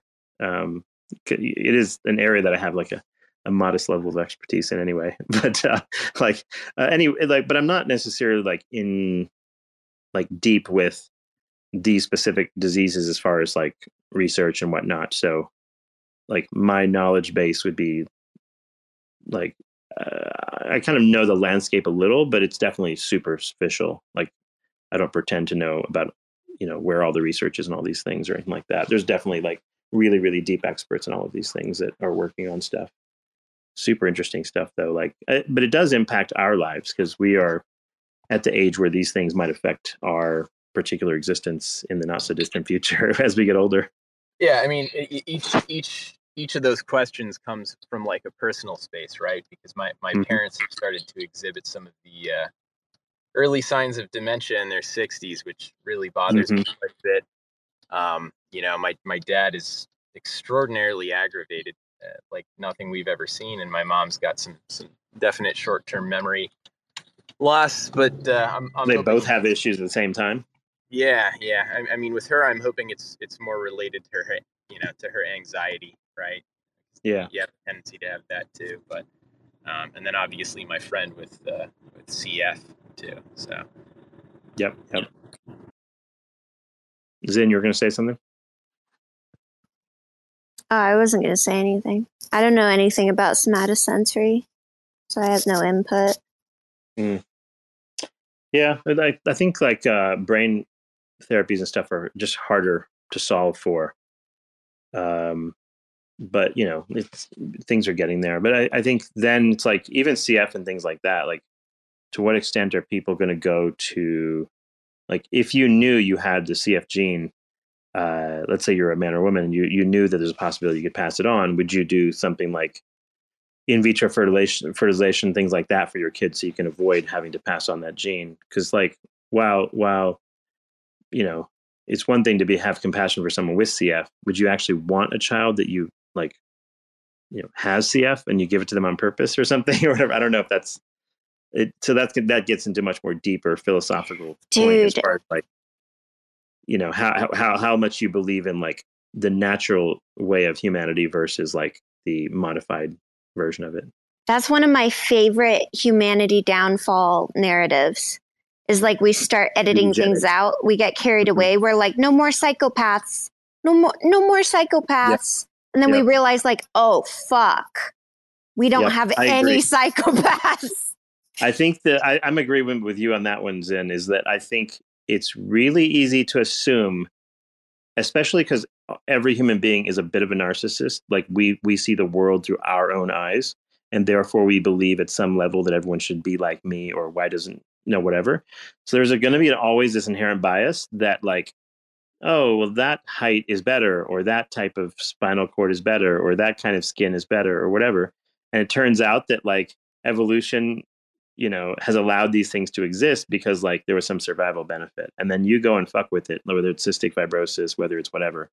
And maybe like the people that don't get the disease like the autosomal recessives they get additional benefits that you're not aware of. And you're basically deleting those out thinking you're perfecting something when in fact like you know you may or may not be. So there is that yeah problem. Mo- most of the time, in most cases, I heavily disagree with people when they say we don't know anything especially when people talk about neuroscience that drives me up the wall when they're like we don't understand anything about the brain and they quote that one fucking thing that Elon Musk said a long time ago which was really fucking stupid. I don't know why he said it because it's just not true. But in this case in this case we're advancing way too fast to start editing the code if we don't understand every aspect of the so. code we shouldn't be editing the code a slightly different perspective is we'll never understand all aspects of the code because the way it works is we have genetic diversity for a reason, and that is that the future is unknowable. We may live in a world where a meteor strikes the planet and you know a dozen people survive and the only reason they survive is because they have some awkward quirk and so the inability to know the future makes it hard to edit genetics for the future that you don't know and now you're just making shit up at that point. and the reality is, like, you will have people that believe that, like, in the name of curing diseases, in the name of preventing X, Y, and Z, that you ought to do this. And then you're going to have another camp of sort of naturalists who are like, wait a minute, like let nature take its course. And then you'll have another camp that says, wait a minute, but we we bypassed naturalism a long time ago when we started using antibiotics and not letting people die with modern medicine. So like it's a big vicious circle. And as a as a physician, I'm I'm divided. Like I see both sides. I'm like, well, I don't want to have to like like should should I treat a person with cystic fibrosis so she's doing great and then she's able to have a baby and now that kid like passes on these genes? Does that make sense? Or like does it make sense to believe in like some element of survival of the fittest and it's bad to do that because it's not good for it. So like you can look at it from both angles and I think ethically, legally, whatever it is, like there is just no right answer. Like like and you're going to get so much politics injected into it as you know because like when there's no perfect answer, then everyone's opinion is just you know whatever. Like everyone has an opinion and and uh, they'll believe they have the right one. It becomes I mean, very it's, dogmatic. it's true. Even without the ivf you're so right because we can even take drew's case. Like that woman may not even be alive today or i don't know anything about cystic yeah. fibrosis had it like, i'm be had honest, it not been for modern medicine she probably yeah, be, right yeah yeah so like the option to procreate with her wouldn't even be there so we're already we're already fucking with the code but I think like are. going into IVF, that's like that's danger zone because that accelerates it way too fucking fast. And this is the same convo, by the way. You know, when you get to the accelerationists for AI, it's the same conversation almost. Genetic modifications, AI modifications. You're getting onto some fringe level where it's almost like it's like the Garden of Eden and eating the apple. I sort of joke about that in the sense that like you're eating the last gardens in the apple. Yeah, you're eating the last apples in the garden, essentially, where you're just in the pure fuck around and find out mode. You know what I mean? Like, there's no way to know for sure if this will lead to optimal human flourishing, but hell, we're gonna just fucking do it anyway. And um, and you know, I don't know, like, which is to be the better world? The accelerationists say, well, it's inevitable anyway. Like, you're not going to stop science and technology. And then the opposite people say, well, we got to go the Luddite route and live in a mud hut somewhere in a cave and not advance technology. And I think you know they're both right and they're both wrong. Um, if you knew the future for sure, you could tell for sure right now which is right and wrong, but you can't, so you don't really know. Elon Musk's st- stance then is that like genetic modification is the only way. Like ultimately, it without tech, we burn when the sun burns out, us out. And so, therefore, like if you want to, you know, go past the Earth, you're not going to be able to live with human bodies in space because, like, you know, we can't handle cosmic radiation, whatever else. So, like, in theory, if you think that it's okay for everyone on the on the planet to die off and we shouldn't go interplanetary at some point, then fine, you can go the natural route. But if you believe that human beings should exist past that time for whatever reasons you believe it, then you should do X, you know, these things. And so I don't know. The accelerationist de- decelerist argument is very much true in medicine as it is in anything. And I've I've struggled with this theory like my entire time I've been in medicine. Like since I was first started, I was I saw this paradox. I'm like, wait a minute. On the one hand, wait, survival of the fittest is good. It's good for evolution, but it's not good enough for us. So it's like a weird paradox.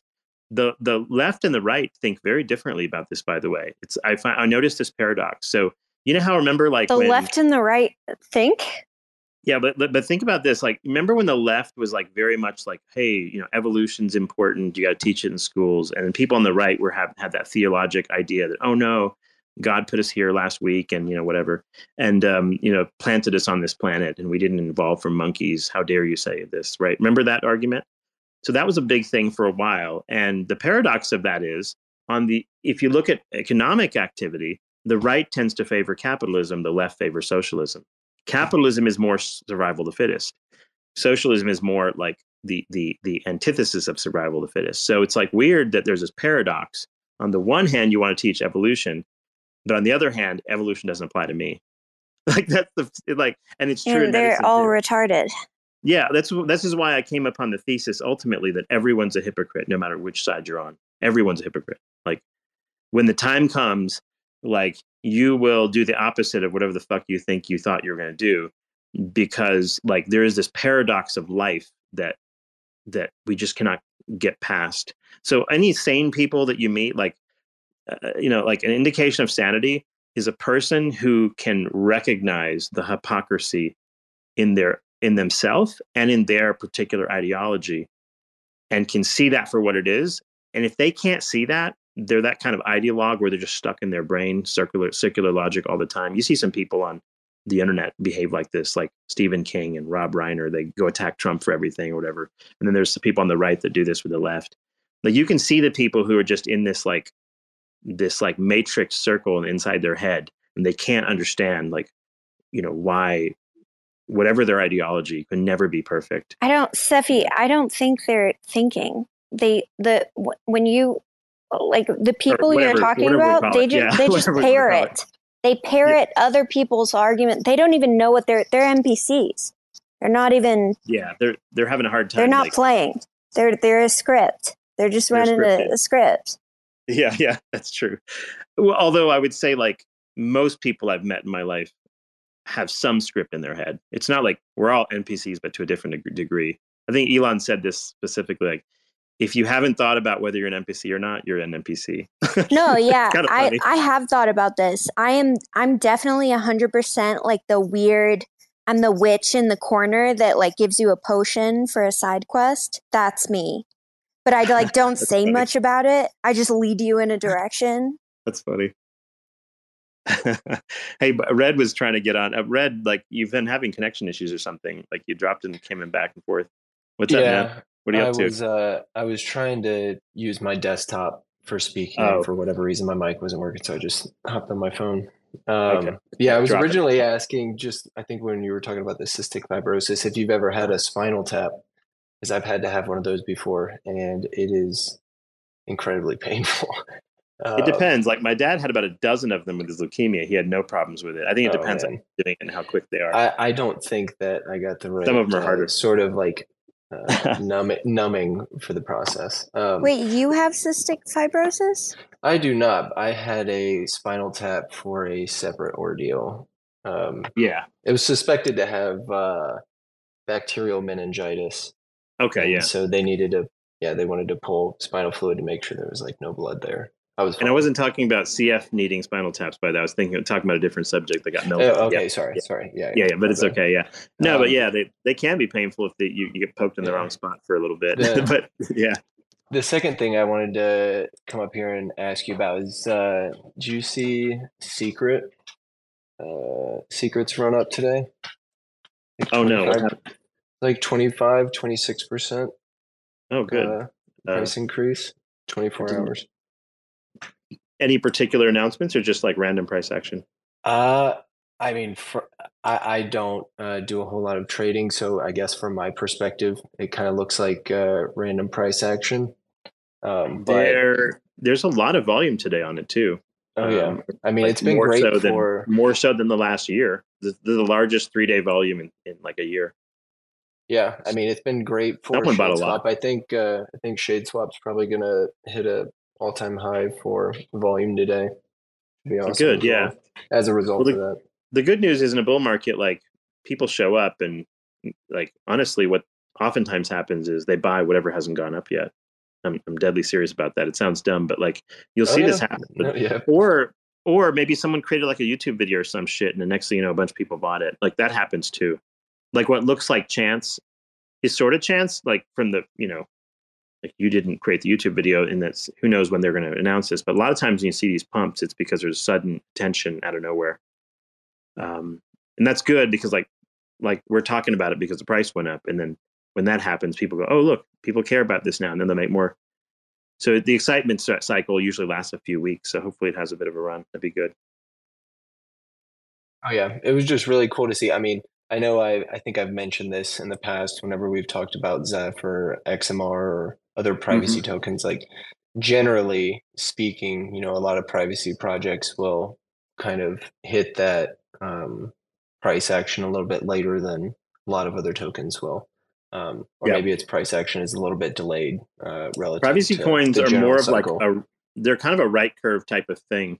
It's like smarter people tend to be involved. Like if you met anybody in the the privacy space and you meet people that show into come into spaces that are into privacy stuff, definitely on the higher IQ side of things, like more right curve people. Because it's like to go all the way to that extreme, you have to be like, I don't know, you have to understand the nature of nature itself, I would say, at some deep level. And you have to find like assign importance to some meta issues that are very sort of like deeply libertarian or whatever. It just there's a tendency for smarter people to care about privacy, I think.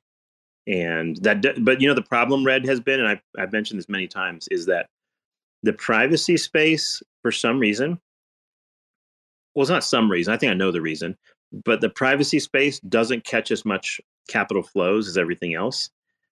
Um, it has always been this way since the beginning of crypto. It's you know whether it's Monero or whatever, um, and my hope is, or I don't know if it's a hope, but like my my gamble is, is that privacy is going to catch more attention going into when CBDCs and AI shit starts attacking everybody, which really in the next couple years that's going to be very high. So it's like the the you know the Bitcoin maxis with the laser eyes and everything. You know, Satoshi originally, um, you know, like decided against putting privacy into Bitcoin, but did consider the idea of it and was interested in the tech behind it. But the tech hadn't been quite developed yet, I think, is the biggest problem. And it was never included in original BTC. Now, could BTC have become this big if privacy was included? I don't know. Maybe, maybe not, because privacy in UTXO chains has consequences. Um, especially in terms of speed and other factors. So I, maybe it wouldn't have been as big. So maybe the right choice was made in making BTC not private. But definitely, this stuff was being considered from the very beginning.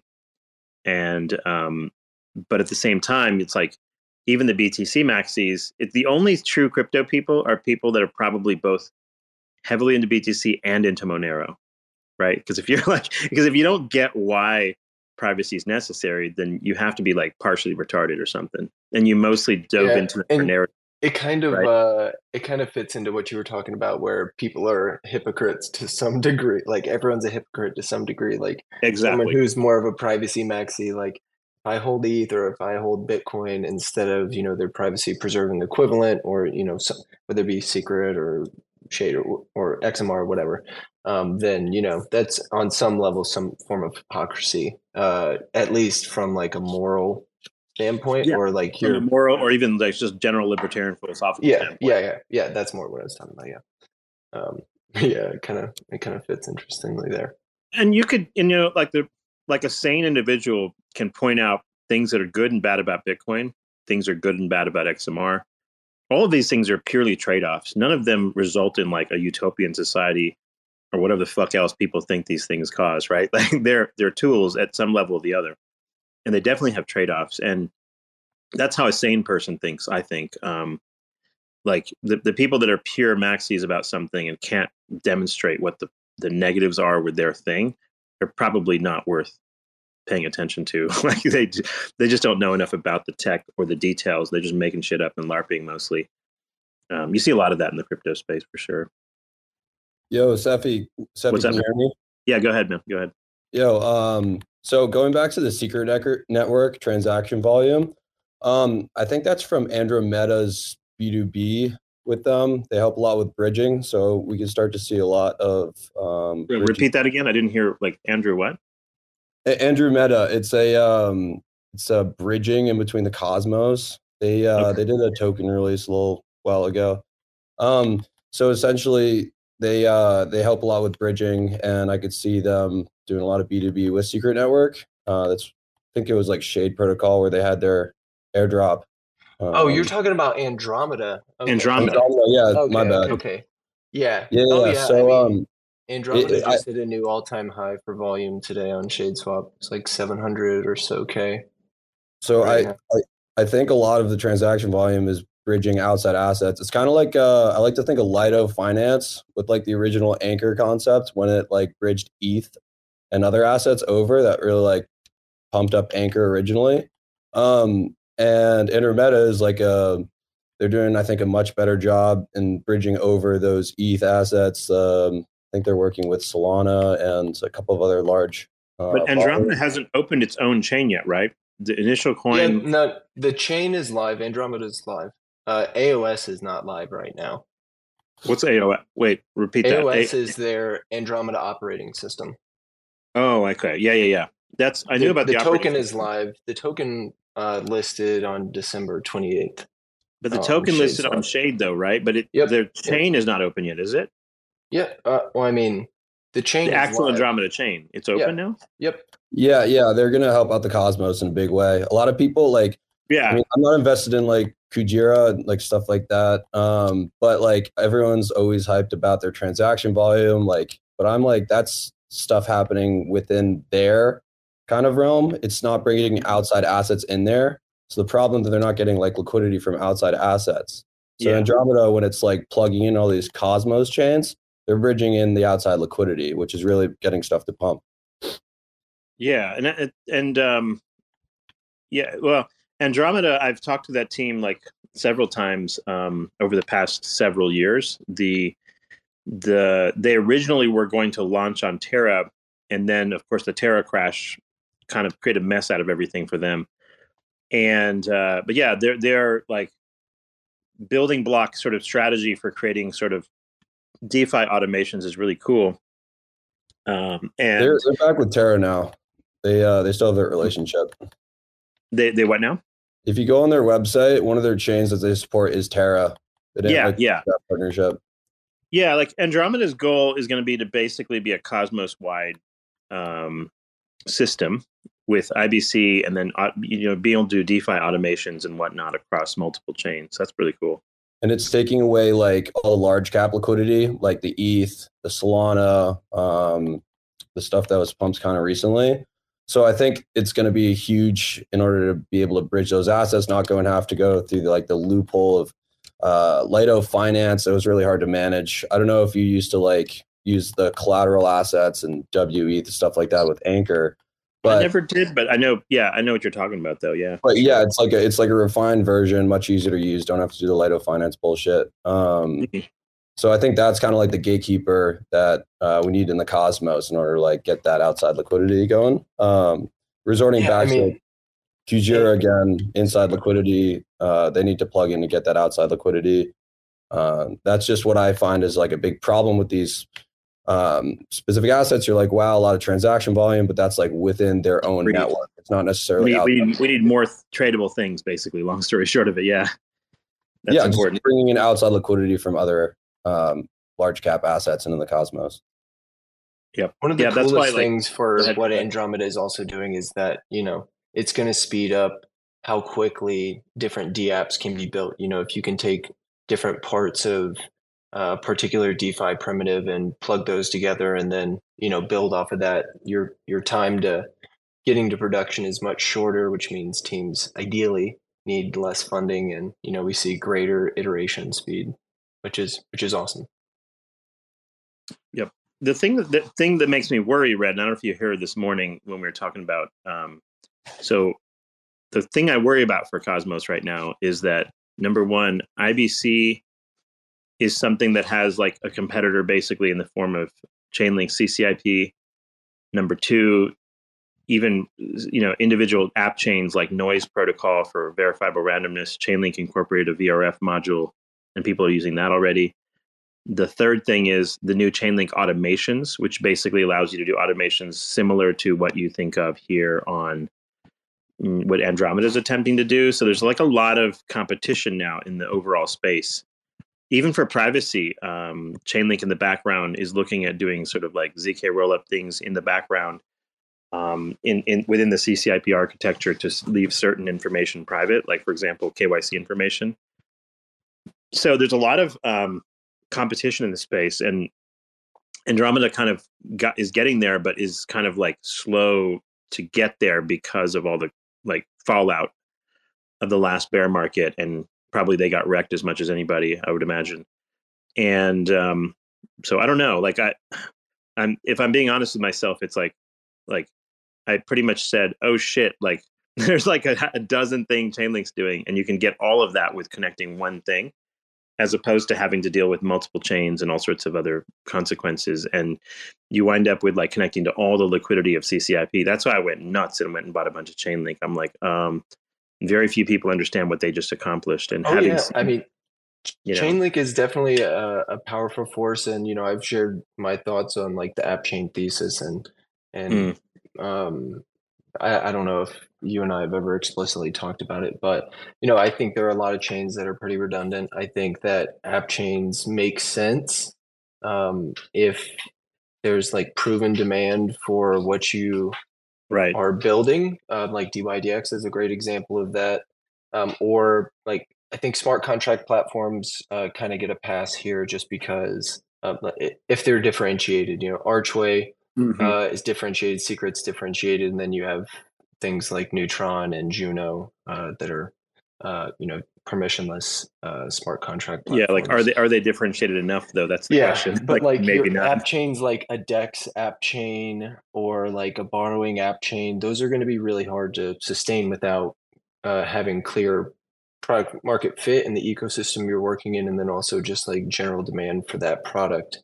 Um, yep. So I think smart contract platforms, if they're differentiated enough and they can continue incentivizing builders to build their um, you know, you're going to need DApps. Uh, I think what Andromeda is doing is really interesting because it's going to make it quicker for people to get those DApps to production. Ideally, they all have some sort of unique value proposition. You know, we don't need a bunch of copy paste dexes everywhere or copy paste borrowing lending protocols everywhere. Um, the the the right curve thing before people go and buy Andromeda token though. The, the right curve like oh yeah i'm not i'm not trying i'm not trying to tell people yeah. to do that i just think oh, it's cool uh, that no, well, they, just because we mentioned it, I always try to br- bring in some context in terms of price action, market cap, and stuff. Be aware that like it's at a half billion market cap, which is on the high end already.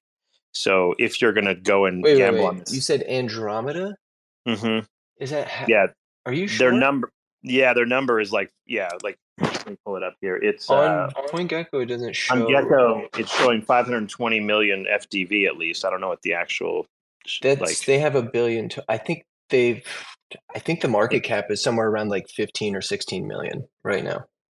Okay, but the eh, but the FDV is super high. But oh, whatever yeah. the case may yeah. be, people yeah. should realize that these things, when they launch, they can be extraordinarily overvalued for periods of time and can sort of bleed out for a long time before they pick up a bid. So, if you like, eh, like it's always important to like caution people when we talk about these projects in the sense that like just because we talk about them doesn't mean we're implying that it's like a decent value right now and you should accept whatever consequences of whatever your purchase price is. Yeah, it's it's low circulating supply right now. So. Yeah, so there's a lot of like supply ready to you know that would be unleashed later, and the tokenomics is fairly heavily team centered. So um, just you know, it is what it is. So for people that don't know how to do their own research, just um, just because we think Andromeda is doing cool technical shit does not automatically mean we believe that like the coin price is pricely priced fairly right now.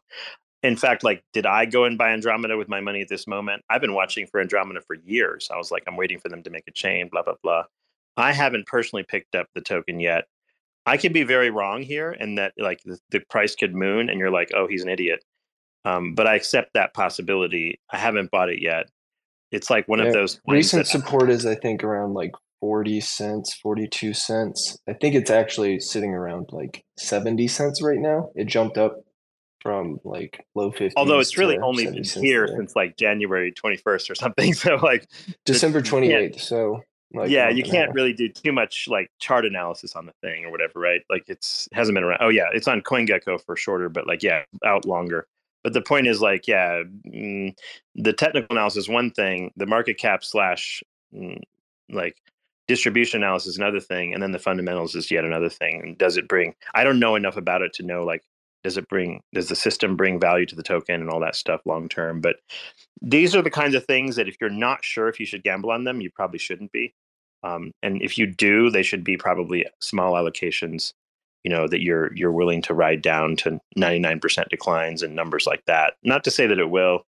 And in a bull market right now like with bitcoin like pumping past 50k and everything if anything if you're going to fomo into something you do it really early and you do it now probably but uh, at the same time like um, at this moment my personal thesis is i want to make sure i'm in things i know they're going to go up. And then like you know if you raise a bunch of capital doing that then you know maybe next bear market or whatever, you can ape into every one of these things at at you know small amounts, and they all moon. So just be careful with with um, with what you buy because there's a lot of things that are uh, reasonably valued right now that are probably almost very likely to go up as opposed to maybe they'll go down a lot. And what you don't want to be is in the beginning of like a really bullish three, four, five months, and then you like pick something that goes down in value. That just feels like shit pretty much. So um, be careful. Yeah, Zen, go ahead. Yes, hello, Steffi. I have a question oh. for you. Yeah, Bikram, what? Yes, I just want to know that's the more uh, deep into the topic, like smart contract oracles. I, I, I mean, I just want to know the how these things work, like you know, mm, smart contracts work.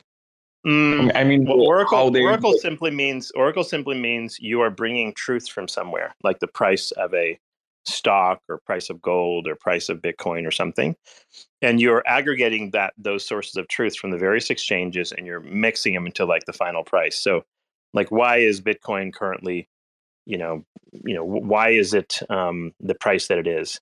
Um, so like right now it's $50000 217 cents. Where's that number coming from? That's coming from all the different exchanges that trade btc and what the price of the Bitcoin is on those different exchanges. So an Oracle helps sort that out. You can either connect yeah. to every exchange manually, one by one, or an Oracle service can connect them all together and provide you aggregate data. So the, yeah. that's what an Oracle does. And then, like what Chainlink has is it has Oracle services. That's a separate thing, but then it also has a cross-chain uh, messaging protocol. And why the two of them marry well together is because if you have an Oracle service that tells you the price of something, and you have something floating around in your you know in your layer which includes like btc and eth and you want to trade between bitcoin and eth like you want to send you know uh, bitcoin into the system and get ethereum out there has to be a trading price right? And that price has the, the exchange rate has to be known. The oracle system can help with that. In fact it's necessary for that.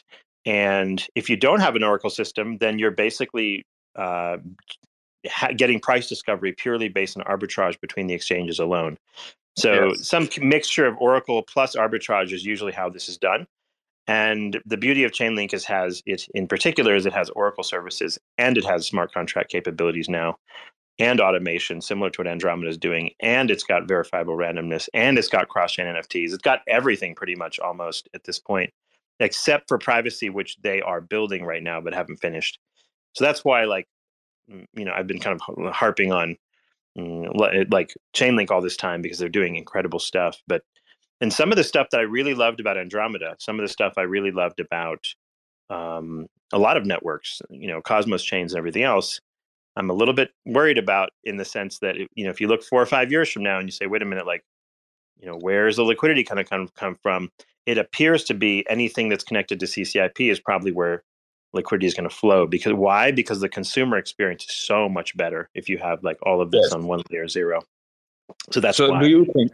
So do you think like you know the is the external data sources like the off-chain events and they interact with the smart contracts like no but yes. do you think they are these things need more reliability? I know. I mean, I mean, I want to say like you know the efficiency. These things needs more efficiency. Like you know, I I I think these datas are not reliable sometimes.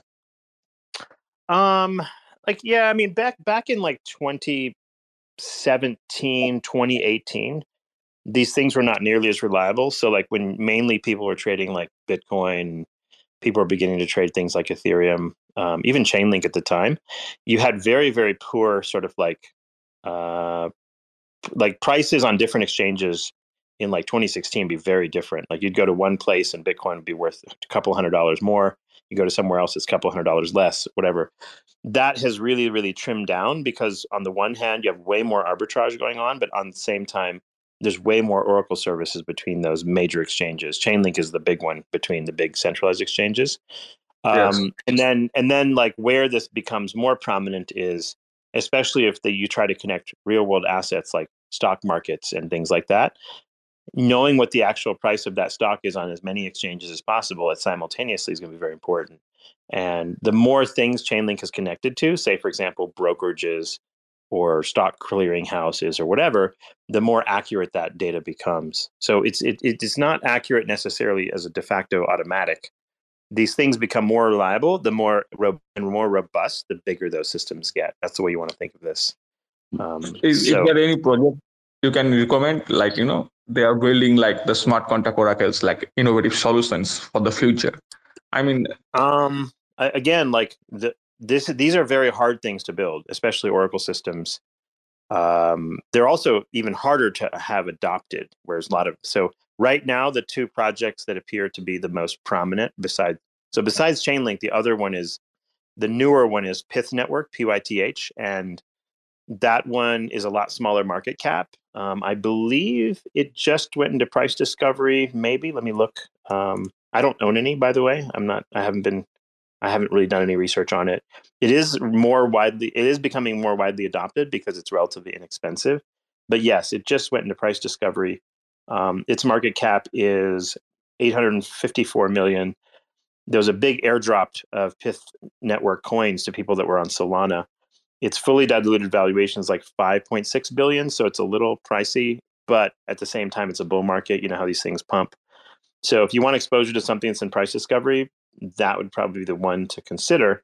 And it's been doing more gain on a percentage basis than Chainlink has um, because it's like a much smaller market cap and you know it can pump more. But remember, a lot of airdrops and stuff, people are going to sell those.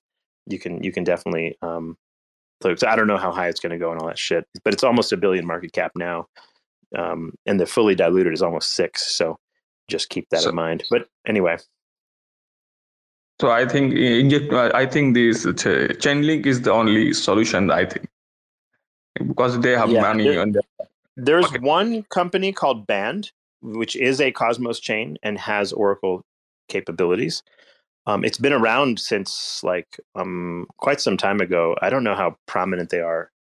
Um, they're not like the big trusted source for the most part for most projects. Most most projects that can afford it usually go with Chainlink if it's a really really serious project. Pyth would be like a common one because it's cheaper, so they people tend to use it because it's cheaper. Um, other than that, I don't know how many people are like how many things are incorporating Band, which is another Oracle system. So those are the big ones, I would say. Yes, I, I do.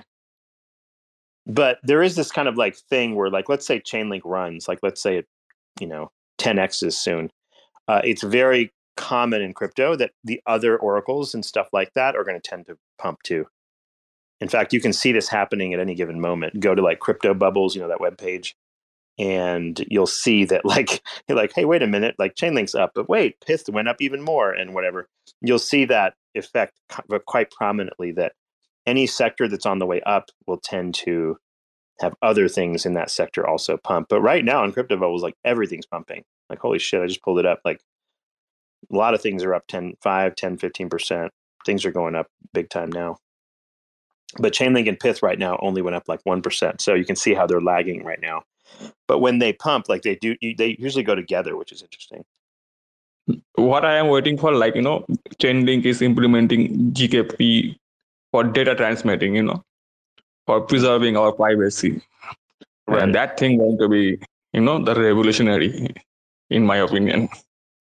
Yeah, especially when it's on the cross-chain protocol layer, because this is like think of Chainlink as now becoming basically layer zero. It's blockchain agnostic. It's not a blockchain itself, and it's basically these like a computer network that allows you to transfer things from one place to the other while keeping track of where all of those assets are and how many you know making sure there's no extraneous copies of them. That way, like if Zin buys an NFT on Solana, she can send that NFT to I don't know whatever other place incorporates CCIP not uh, like happen. for example, like Injective, and then they, she could sell it over there if she wanted to. So wild the, hypothetical.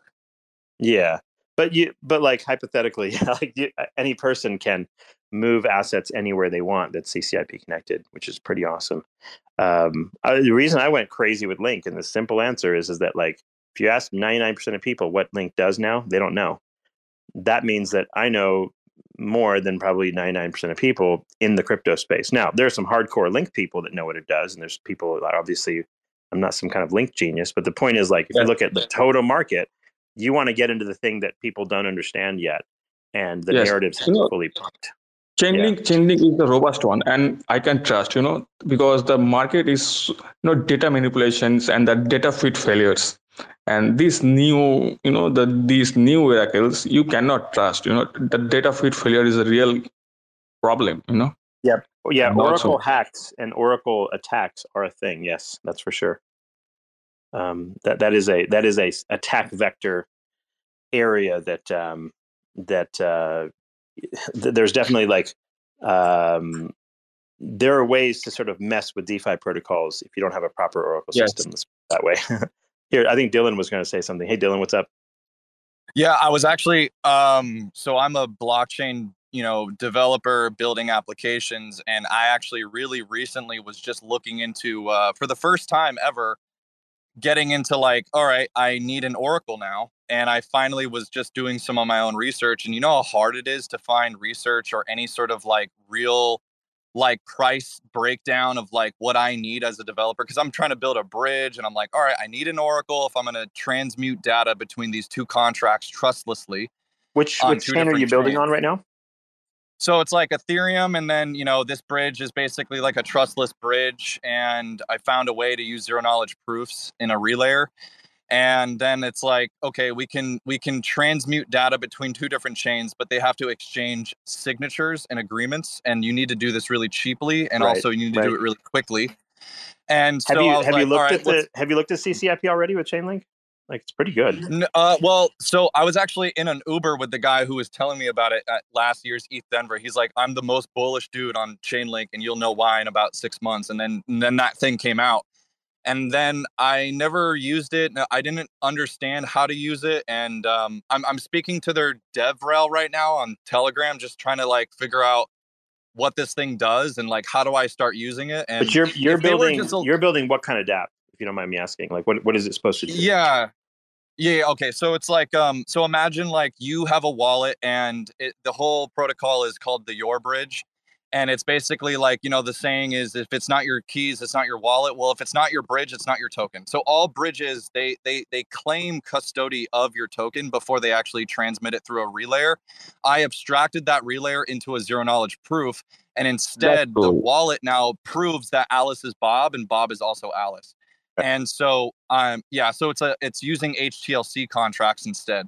And htlc contracts are known for atomic swaps usually between two different tokens, but instead of Bob being a different person and Alice being a different person, this relayer is proving that Alice is Bob and Bob is Alice. So the bridge has to prove before I give you collateral, I need to be able to sign this collateral between two different contracts. So I need an oracle that can transmute some sort of like feed to these two different chains. And Chainlink seems like to be the only one that has all the connectivity that I need. Yeah. But then it's like if I need to use like if I'm trying to bridge between Ethereum and and Solana, then it's like Pyth seems to be my only option. Yeah. So there's some like Oracle battle happening right now. Pyth is Oracle. Pyth is native yeah. to Solana. Um, it it like that's where they launched their token and whatever. And I think it's backed by some of the you know some of the various groups that care about Solana or whatever. I'm not sure about the details. The airdrop was there too, so I know there's like some connection. But um, yeah, like, but I think sh- I don't know how much like cross chain protocol stuff Pyth does versus Chainlink. I don't know a good. I don't have a good like A/B comparison between the two as far as like a table or something. But mm. um, I do know that like so far, Arbitrum, Optimism, Polygon, GMX, those are some of the big names I would say that have incorporated uh, CCIP. And you have Circle USDC already in that ecosystem, and you have um, G, which is like gold, you know, tokenized gold in that ecosystem. When why that is beneficial is because remember what's different about CCIP, and I don't know if this is true of Pyth, is that while an Oracle network and just the ability to transfer um, things is great, what CCIP does is allows you to gain liquidity access to essentially any other chain connected to CCIP now. And that's super powerful. I don't know if Pyth Network is doing that. And there are definitely Avalanche mm-hmm. and Solana projects that are connected to this um, as well. Um, but the core chain, like Avalanche, the chain, has not implemented it directly, nor has the primary Ethereum chain, nor has the primary Solana chain. So, mm. so it's it's like the DApps and whatnot are doing connectivity, but in theory, like more powerful would be is if the entire chain did. I suspect what will happen is there will be new chains that get built that you know like cosmos chains and whatever you can spin one up in an hour or something. Uh, there will be new chains that get built that have that as a native concept because just imagine you know immediately having access the moment you connect to ccip it'd be like almost like connecting to a binance or something at some point.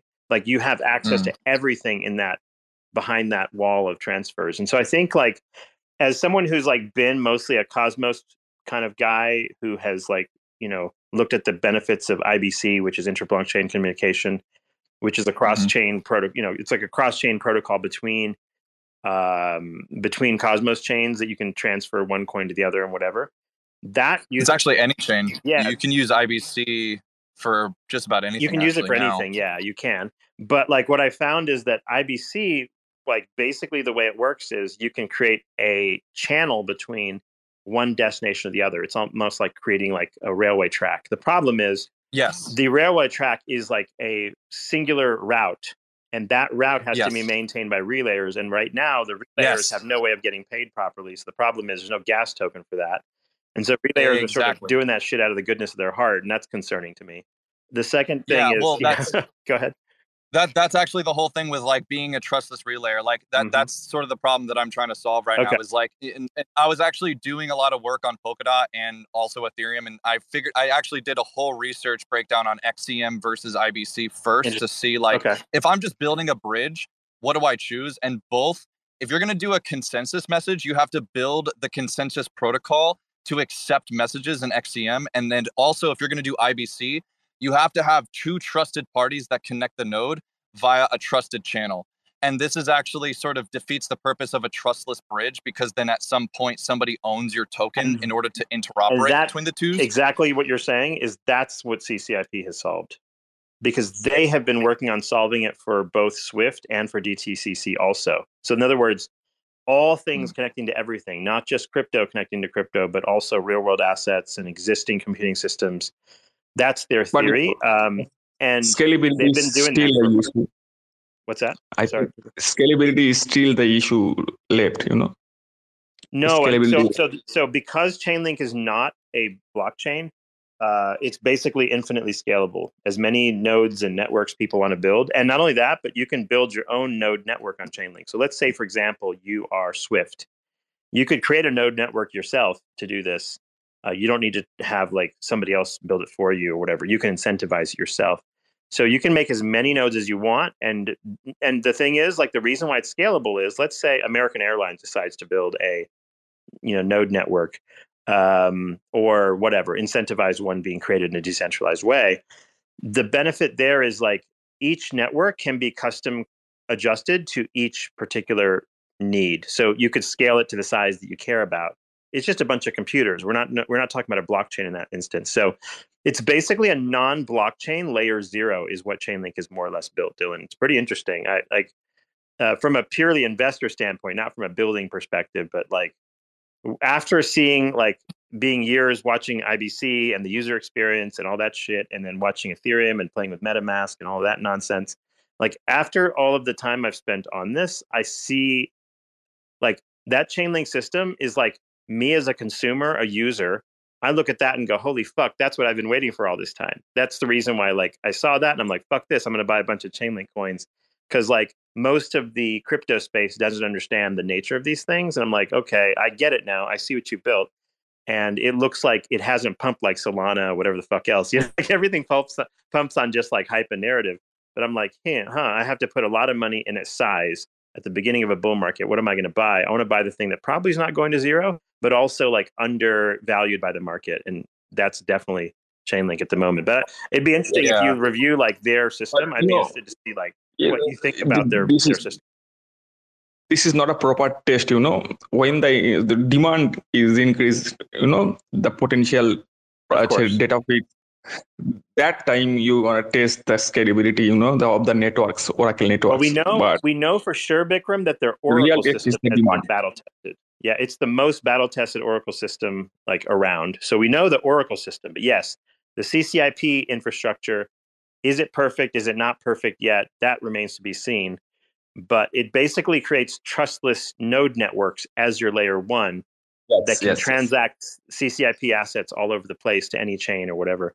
But there is some like you have to wait for the finality of the various chains to finalize transactions though. But yeah. yeah. So the data so so it's not necessarily tokens, it's just that I am am I am I'm paying for the service of transmuting data that's between two different chains, and I'm Correct. paying in CCR or Chainlink to then transmute data between these two different. Chainlink accounts. is the okay. gas, the what they call the universal gas token between. So so the the end user or the chain that is doesn't have to necessarily like you know have all the different coins at their disposal to transmit from one to the other they just because Chainlink. Chainlink already posted their link. Exactly. So Chainlink actually has to set up an agreement on those chains in order to create a, a Chainlink contract, and then this is the thing that yep. they listen to events on, and yep. then their node network is the one that's paid to exactly to basically post these event feeds between two, two different channels. Exactly. And then I use their APIs to sort of do whatever routing that I do on their Oracle network. Exactly. And that's not a blockchain. So it's just an API layer it's an endpoint Precisely. layer that that sort of okay, cool, cool. Okay, that actually makes a lot. And of it sense. does make a lot of sense because yeah. right now in Cosmos, the the the like I hate to say it and fud my own bags and whatever, but like the Cosmos user experience is every single um, IBC channel is quite literally a channel between one chain to the next, but only for that one token. So it's like I told this to uh, I told that I'm in. I, I talked to Sunny like probably on a weekly basis yeah. and I've been telling him I'm like like so do I have to like talk to you personally like on in your like New York house and talk to you about like how to make an IBC because it doesn't seem like any way that I can just documentation do this. Yeah.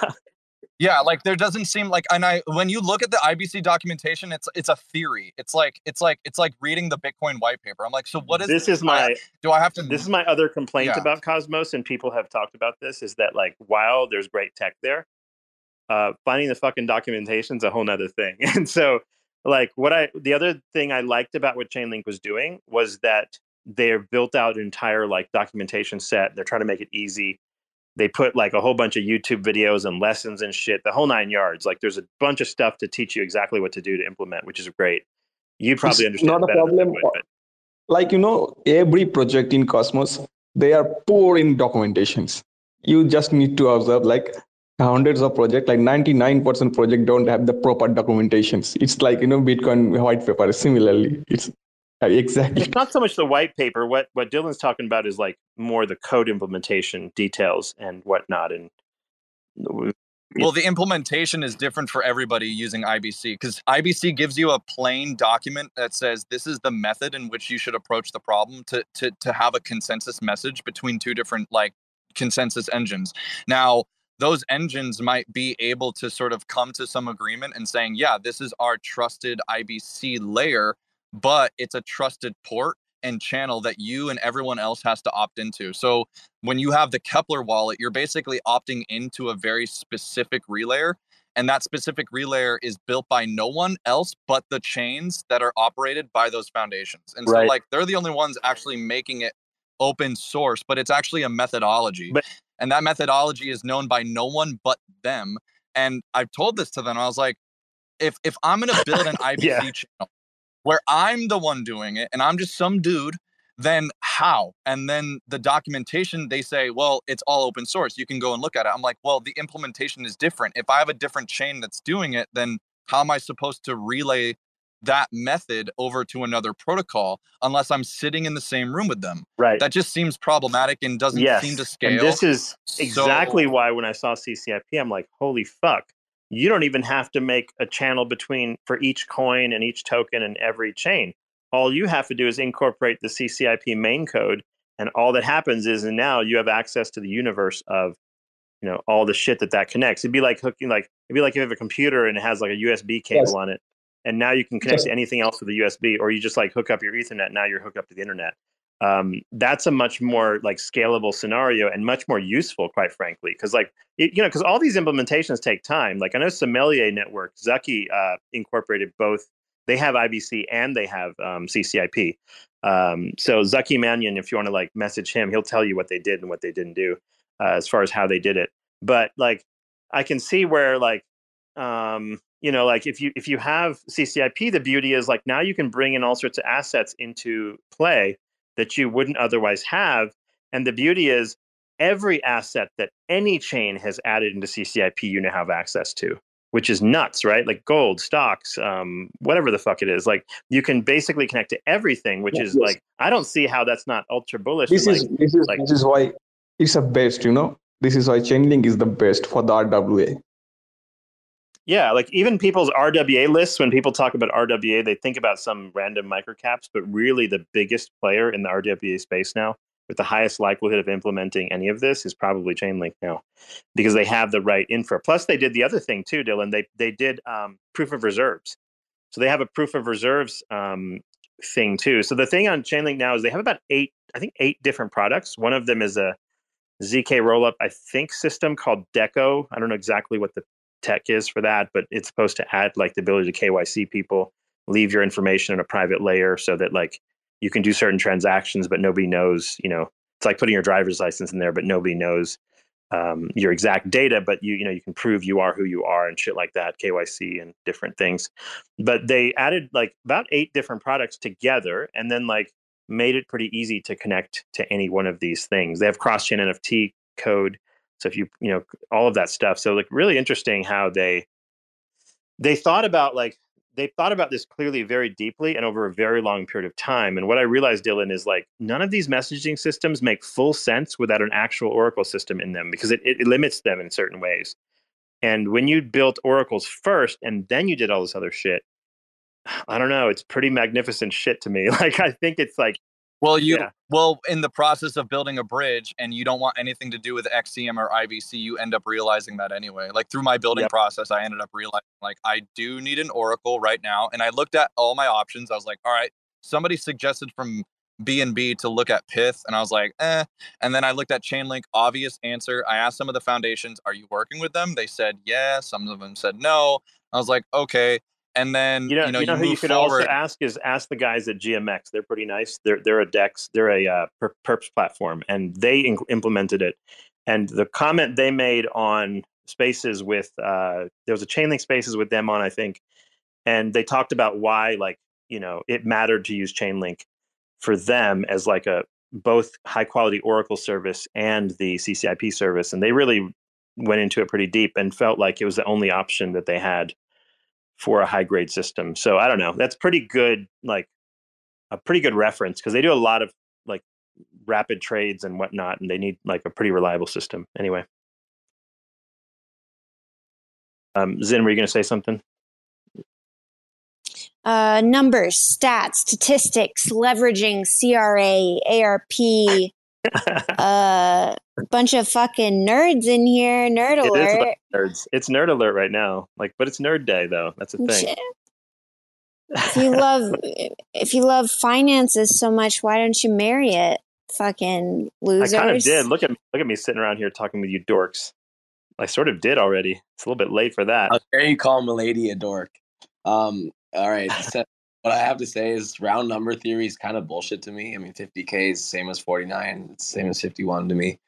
Um, it's just, it's just a title. it doesn't mean anything. It's a good title. I saw it and I hopped in. I also saw lovely, illustrious Xintani speaking, so I had to hop in. Um, all right. So can you explain to me in simple terms what an Oracle does besides price um, matching?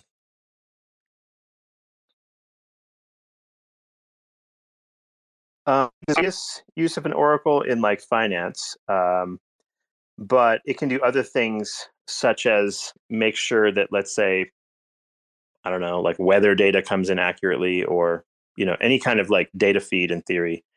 Uh, Oracle essentially implies like it's a source of truth, so that the number that flows through that you believe it. That's the main like definition of it. And how do you connect an Oracle to trusted sources? That you know from the real world for example weather or you know like you know the price of you know lettuce at your grocery store or something like that is you would connect it to some database or some other trusted source that you believe is real. Um, that's about it really. I mean, that's but it's not as easy as it sounds in the sense that like to make it really work you'd have to have a lot of adoption of that oracle with lots of different systems. And the more systems you add to that network the more likely the next system is going to come join your network. It's basically network effect. It's like, you know, the more people that own Bitcoin or mine it, like the more people that are going to own Bitcoin and mine it. Same thing. Um, the more people that own Apple phones, et cetera. Like so, the, the so you you we get this feedback loop of the more implementations you get of both CCIP and Oracles, the more likely other people are going to be like, "Fuck, I need to get into this because like, you know, I want to get access to you know circle usdc or whatever. can i say something like the healthcare industry like healthcare industries also is necessary to use oracles you know for their data. And there is a huge mm-hmm. to an extent um, yeah i guess it depends on what you're trying to do. Healthcare industry has a lot of implications like there's a lot of different things. Um, the biggest issue with healthcare industry typically is the privacy layer, and that's where public blockchains are not very useful. Um, and privacy tech in the blockchain space uh, has been an area of like a lot of innovation in the last five to ten years, and some of that's coming to fruition because like you you may not you may want to be able to put in information about yourself to make sure that you qualify for let's say a certain drug or whatever, but um, at the same time, you don't want that information known to everybody around. Yes. And uh, having having partial reveals of your information to certain people and not others, all that kind of stuff is yeah. is a hard thing to create. You know, the, the like with healthcare providers and the IoT devices to some applications like you know the patient-centric healthcare management or something like that. You know, that they can aggregate like you know medical records or something, and this is this is a, oracle is blockchain oracles or sorry the oracles like chainlink is important for the healthcare industries. I think the first like main push chainlink is doing for the next years appears to be mainly trying to incorporate the biggest finance players which would be things like dtcc for stocks and swift for banking. If they can achieve even a fraction of any of that then they become sort of like the global base layer um, that won't be Ethereum or Solana or whoever. Like it'll be whoever can provide a combination of oracles and network infrastructure to connect any everything to everything, and then blockchains can connect to that as well for the purposes of blockchain. So, for example, immutability, you know, whether it's public or private ledgers, So blockchains have certain functions, and that what they don't function great as as general computing platforms. They just don't. So that's where like people have been coming up with execution layers and data availability layers and all sorts of shit um, as a side thing to it. But Dylan, yeah, go ahead. I was also gonna just like give a typical example, like um, when I was speaking on NFT, they, these guys guys basically said that it's it's it's oracles are really perfect for um like off-chain data aggregation for dynamic nfts so if you have a if you have an nft that's like like the seasons of the weather then it like this off-chain oracle is basically getting in feed from like your san diego county and it's looking at the weather and then the nft changes naturally because the the nft wherever the image is stored it flips between probably four different storage store items and those storage items are like fall, winter, spring, summer, winter, and so on. And you know, this NFT basically just says, okay, if I see that some off-chain source says that the weather is now winter, the NFT storage now changes, and then that actually reflects in your wallet. But it doesn't actually affect anything that's directly on chain. Why does it need? It's um, just mainly so that. Why does it need Chainlink instead of just WeatherKit by Apple? because um, according from what I can understand is is that the, the need for the Oracle is so that you can connect directly to the to the contract itself. So you have a proof that the contract is actually taking data. It's a proof of API.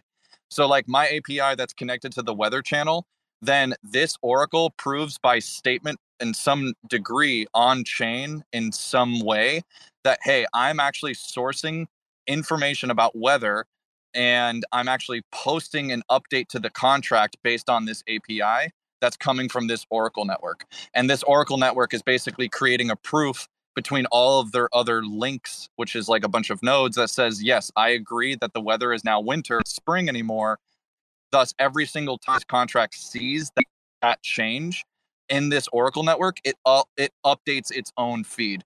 And whoever's on that NFT, it's not like the NFT exactly changes the contract exactly changes. It could just be the IPFS image, but sometimes it can influence and do off chain execution. So when Oracle does have the ability, if you give it the permission to, it can actually influence and do off chain execution for the contract itself. So if you see a ping of Bitcoin ETF hitting 50,000, you might need an Oracle feed that looks at that ETF. And if it hits $50 for GBTC, then you might want to sell your Bitcoin holdings and wrap Bitcoin on Ethereum. So, Wherever the actual- so basically, oracles are vaccine passports that control the weather.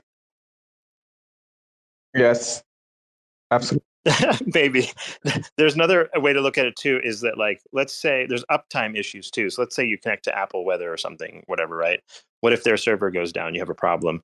Um, so part of the thing about decentralized networks is their uptime. You want to have like 100% ideally so that your system doesn't break or some fraction of your system doesn't break because it's not working. Um, so that's a factor. The other thing is like attack vectors. You know how hard is it to ddos an oracle or something so that it makes it un you know unfit for service or something? Or like like or maybe there's data aggregation like what if you don't believe that like Apple Weather uses the proper weather network, you need to be on get information from multiple weather networks and then like aggregate that data. So you could do that in an Oracle level. Now, the, the person making the NFT, they don't want to build a fucking weather network. They certainly don't want to connect, create all the Oracle network. So what you're doing is you're creating an intermediary service that somebody else can use um, for their project or their their business or whatever. And there's other things too, like oracles are involved with other things. Like for example, let's say you had like you know sports data or something like that or and you know there's all sorts of things. And the content ownerships. Like you know in future if you possibility like you know web3 platforms social platforms because of the data privacy things and these so facebook and other applications can convert, convert into the web3 platforms. But the content ownerships need data oracle feeds you know? Without oracle feed you cannot generate the content rights you know anybody can fake and use AI and copy your content and paste it. And with the oracles, you can detect it and claim their ownerships with their oracles. That's correct. Uh, well, that's also sort of like a different problem. CCIP, for example, if I issue an NFT into the CCIP ecosystem, then you know, like you know for sure that like that's the official one um, and you know it came from the official uh, des- like location. Say, for example, DTCC issues stocks, right? That they do this for brokerages across America. So if they issue a stock, someone else makes up a you know Apple stock. It's you know it's called Apple stock and it's sitting somewhere. Um, is that the real one or is it the fake one? That's the question you're going to have to ask. And CCIP can guarantee you that this came from DTCC for sure and not just some random source. Yes. And there could be fake ones floating around as well, like synthetic stocks, whatever. But you want the real one. You want to make sure it's a DTCC version. You'll be able to get that for sure. Um, and DTCC will issue those stocks into the tokenized form via CCIP, and they have a signature that that clarifies that that is in fact them or whatever. I also want to agree yeah. that we're the same price too. Like I also want to make sure that we're sharing the same because if I have two different apps that are using the same AI, then we're good. But usually, like for example, if I'm trying to just get the simple price feed of Uniswap, I like I have to go to Coin Marketplace to actually pay for like the amount of transactions of requesting that data. And that usually sometimes like on an enterprise level, it costs like six thousand dollars a month just to get a price feed, which is crazy. And so if I want to agree with the rest of the people on what the actual price is, oracles are really good for like actually getting an application that's decentralized, the real price feed based on what everyone else can agree with. And that might come from a trusted source. Who knows what that trusted source is? I mean it's it's a source that we can all agree on at least though. And that's sort of what makes it valuable because like I, I don't have any disputes. Like if i say that bitcoin is worth 50 and you say that it's worth 51 and you're getting it from some other source and i don't understand why then there could be arbitrage that's done there. But if i trust that me and all these other applications are trusting the same data about uh wait a statement about the same data then we can at least sort of agree on on what that price is. And that's definitely one way we can we can have like a, a, a consensus because data is very important. Data can be sold data can be traded data can be uh, moved data can be a lot of things. And now in in this oracle level data now can be owned and so whoever owns the data this is a different level of ownership so if i own data that no one else has access to i can trade that data with other people and because access to data, now I, as a user who have access to provide that data in a decentralized way, then potentially people can pay my wallet address for that data if I own that link. That's that- correct. So that's that's the thing with CCIP in theory is that you could have smart contract uh, activities happening in the background that if that data were to be used by somebody say for example an nft project you know how you've seen these nft projects some of them want to have royalties and all that shit right? So you could basically programmatically have that happen in the background. Ccip takes care of like those details and it won't matter which chain you're on because it's not happening at the chain level it's happening at the ccip level and then you could pay out royalties or whatever and then there's a contract for that. So there's some interesting um, th- there's like interesting capabilities a layer zero sort of network offers that blockchain networks don't and that's that's a big part of what's happening there. But now here's the thing, Dylan. Like, you know, here here I am, like a like a, crazy person buying a bunch of link token at the bottom, and I'm like, I think it's going to moon. That doesn't mean it's going to that like the general public knows what the fuck I'm talking about, or like that that's going to result in a bunch of people buying it. What I do know is that like looking at who will understand this sort of thing. It'll be the so-called smart money, the hedge funds, the bankers, the GBTC, you know, the grayscales of the world. They have a a, you know a coin of this on the you know on the stock exchange. Um, it'll be those type of groups that um, like I'm hoping are going to buy my bag later, which is highly probable because like the smart money puts out like buys with tons of money, right? The Solana type crowd is going to buy with like you know like a lot of people buying small amounts, whereas people that buy Chainlink will be usually smaller number of people with large amounts of money. It's a different group. and, um, so from an investment perspective, I bought it because I it's, felt like it's like you know the Chainlink is like you know I just read about like last seven to eight months. It's like they are the oxygen in this blockchain industry. The blockchain industry grow, Chainlink will also grow similarly. You know when the use cases, the real life use cases grow, Chainlink use cases also grow. It's like the oxygen of this blockchain industry, you know? Yeah, that's a good way to look at it. It's like life wouldn't work without like water and oxygen or something. So, like, the, you have to have these sort of capabilities. Um, yeah, for sure. Like, you know how the internet's connected to lots of different things. It's connected to data, you know, storage. It's connected to compute. It's connected to whatever. and it's to all AI in shit, our fucking oceans in fucking wires. Mm-hmm. I thought it was in the air. Yep, it is in the oceans. Yeah, it's correct. all all in these little tiny and and sometimes they break, and people swim down and go fix the wires. Apparently, they the one breaks every ten minutes or something around the what? world. It's like a nonstop thing. Yeah, they break all the time. It's very interesting. The internet is, uh, as it turns out, requires a lot of maintenance to keep everything connected. well, also, like another, I just thought of this. Like, look how uh, how valuable Google Analytics is, and all they're doing is just aggregating data and making it available to people who want to actually optimize their business. See, so Dylan, you just a- took something interesting and made it really nerdy and not interesting. Go on. Uh, well, talking something sense. So I don't even understand what you're saying. Like, what are the words? What are you saying? Well, you know when you have a business on Google and you look it up on Google? No. You don't ever use Google? I don't I don't uh, oh when I look up someone else's business, okay, I follow. I'm following. Okay. Like you're going to go Let's keep this up. Right? You look, yep. You look up like a haircut salon and who shows up? Like the one that has the most haircuts or the one that has the best haircuts? You know, like what what salon do you want to go to? And those preferences, your data about you is being sold to companies and so that they can get and cater to your interest. And this is called Google Analytics and search engineization. So people buy your data so that they can sell you on certain products and services that you are going to go and attend. And that's I that's love how that. sales works. So uh, yeah, I need of more of that. actually, I get uh, erectile dysfunction ads. I've gotten erectile dysfunction ads my entire life. I don't have a fucking penis. Um, I need more like perfumes, cute clothes. Right. Blame blame Google.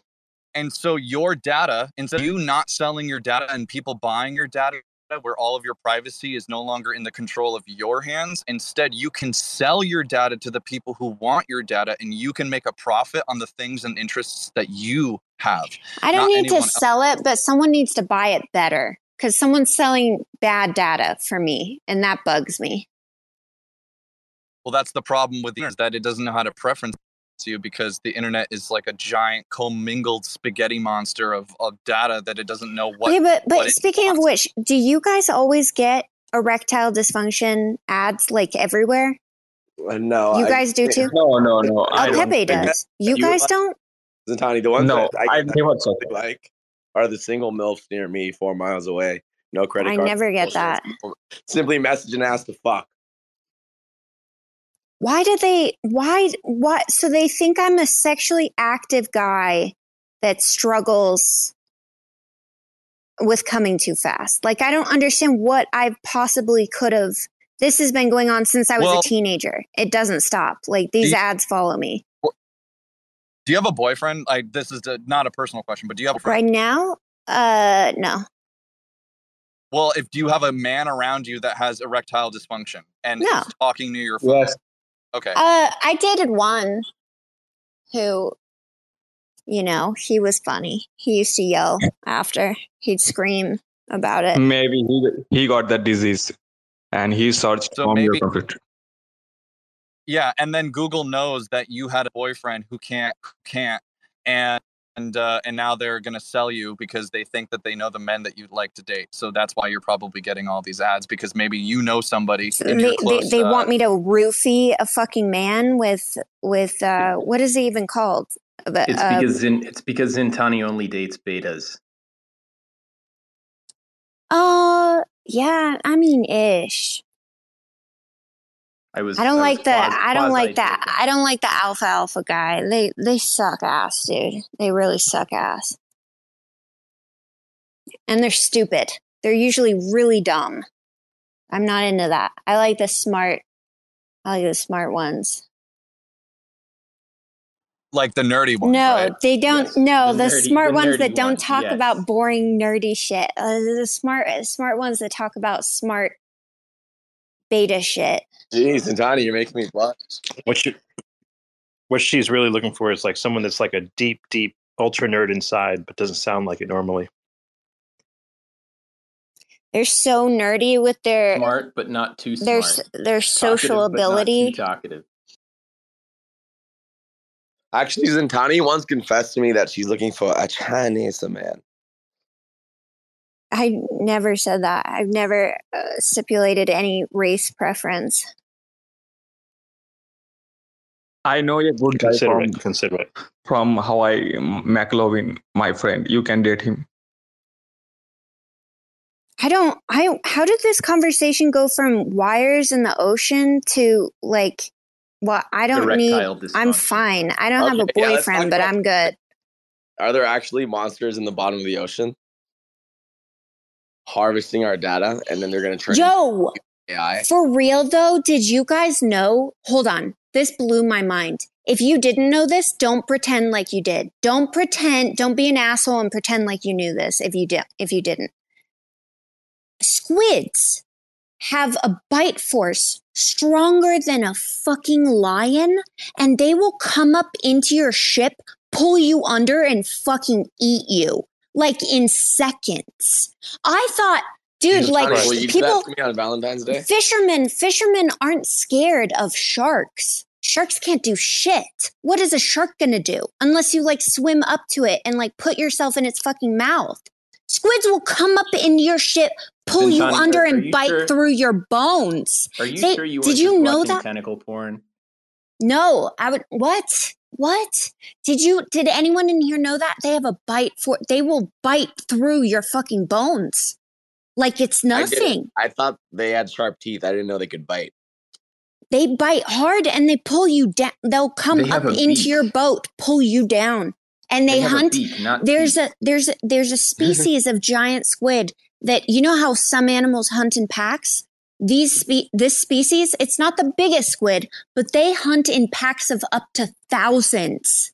You know what they're called? Yo, I had no I that is fucking ter- imagine thousands of large squids as big as you coming up in your ship, pulling you under and fucking eating you. That shit happens. Did you guys know that?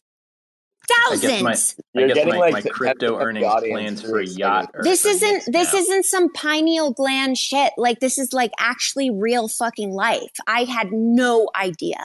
I I literally if I had been if I'm not scared of really anything so in the ocean. No, no boats for it, you. No, no I would, but like before knowing this, I would be the dumbass, like, oh, look, it's a cute little squid. It's like an octopus. No. Oh my God. Yeah, that thing doesn't give a shit what it eats, probably. They will fuck you up and they're fucking smart. And they That's hunt in packs of thousands. Like, do hold on. Is anyone in here registering what I'm saying? This is insane that there are animals as big as us in the ocean that swim around like like fucking insects as in the thousands. I'm actually going to tell my cousin at FEMA about this to to see if we can put any initiatives in place. There's a clip of yeah. a guy. Yeah, FEMA will fix everything. There's a squid awareness. Wait, wait, pin the pin the clip of a guy getting eaten by a squid. Yeah, there's a clip of a guy who escaped like four of them. Okay, and that he's lucky because they do it, they really do go up into the thousands which is fucking insane i don't understand how that's even possible but uh, he is he four of them were attacking him and you can hear the whole clip he's like moaning and like because it like fucking hurts they were like snapping him around and pulling him down and um his webcam saved his life because the the squid like chomped down and got his webcam instead of his bone but they dislocated his wrist like it was nothing. That, it, this dude, sounds a lot like tentacle porn. What it sounds like is that lions don't have that strong of a bite. If a fucking tentacle, they, they actually don't. Hyenas have a, a, stronger bite force, and so do uh, like Argentine tegus and a number of other lizards.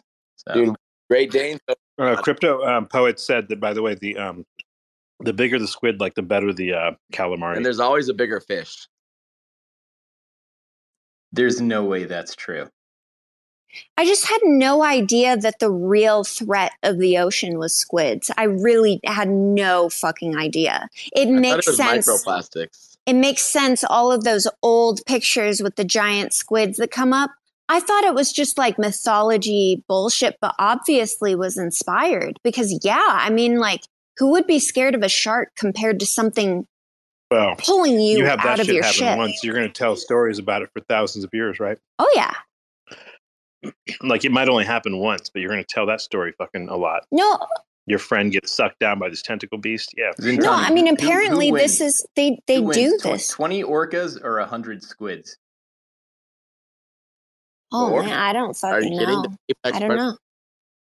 Bro, I would go with the orcas actually because be the orcas. orcas yeah, because the orcas are more agile. Like even if the squid gets the hang of the tentacle, it's a little tiny beak. Even though it's Dude, strong, it might take a little chunk. You out. have to side with the mammals. Are you kidding? Dude, they're fast as hell, man. They're and, and they're like the serial killers of the ocean. Have you ever seen and they're yeah. hunting seals? It's ridiculous. Orca orca are really, really smart too. I know squids are, but I don't think they're smart in the same way. Apparently I mean, I've seen an orca, I've seen an orca use a fish, keep it alive in its mouth, pop it out so that it could uh, eat a bird that came down. Like that. Wait, does that, the squid have the same brain as the octopus though? Because the octopus is still pretty smart. But is, is it the same type of brain? I, thought, know, or, or I thought octopi were more intelligent, but no, I guess or, I don't know shit. Actually, calculate like like plans of attack. I mean, it's it's you know, well, they're, they're like the elephant. More decentralized intelligence because each of their eight arms. oh, that's no, I'm serious. That's why they can crawl into those jars really easily. I mean, to be honest, they got they kind of actually got like Tendermint consensus. Yeah. So Imagine if they had decentralized intelligence with oracles. yeah, if, if if you look at um, orca and whales, I really think if if those dudes hadn't if they'd been like water breathers opposable or thumbs. they had thumbs, yeah, we wouldn't be I don't think we'd be number 1. I mean that really set they have to go yeah, up for air every 10 minutes. Prehensile. Did you know that? That's fucking wild. 10 minutes they need to come up for air every hours for some whales. Nope. 10 minutes. They're fucked. Like the way their makeup is. Zen, Zen you got to check the numbers on that. I'm I'm unsure about. Go that. look it up. Go look it up. Well, Usually, look, what look happens at, is look, uh, at like, look at like sperm whales. They, I mean, they dive down to like like the bottom middle of the abyssal plain. They need to take some fucking time. Blue so. whales need to come up every 10 to 15 minutes. And sperm whales, by the way, hunt squid. I don't know about squid, sperm whales, so. but it, I'm I, I doubt it's too far off. Their secret is erectile dysfunction medication. Sperm whales. Oh, maybe that's how she's getting. Oh, she's looking up whales. Sperm whales are.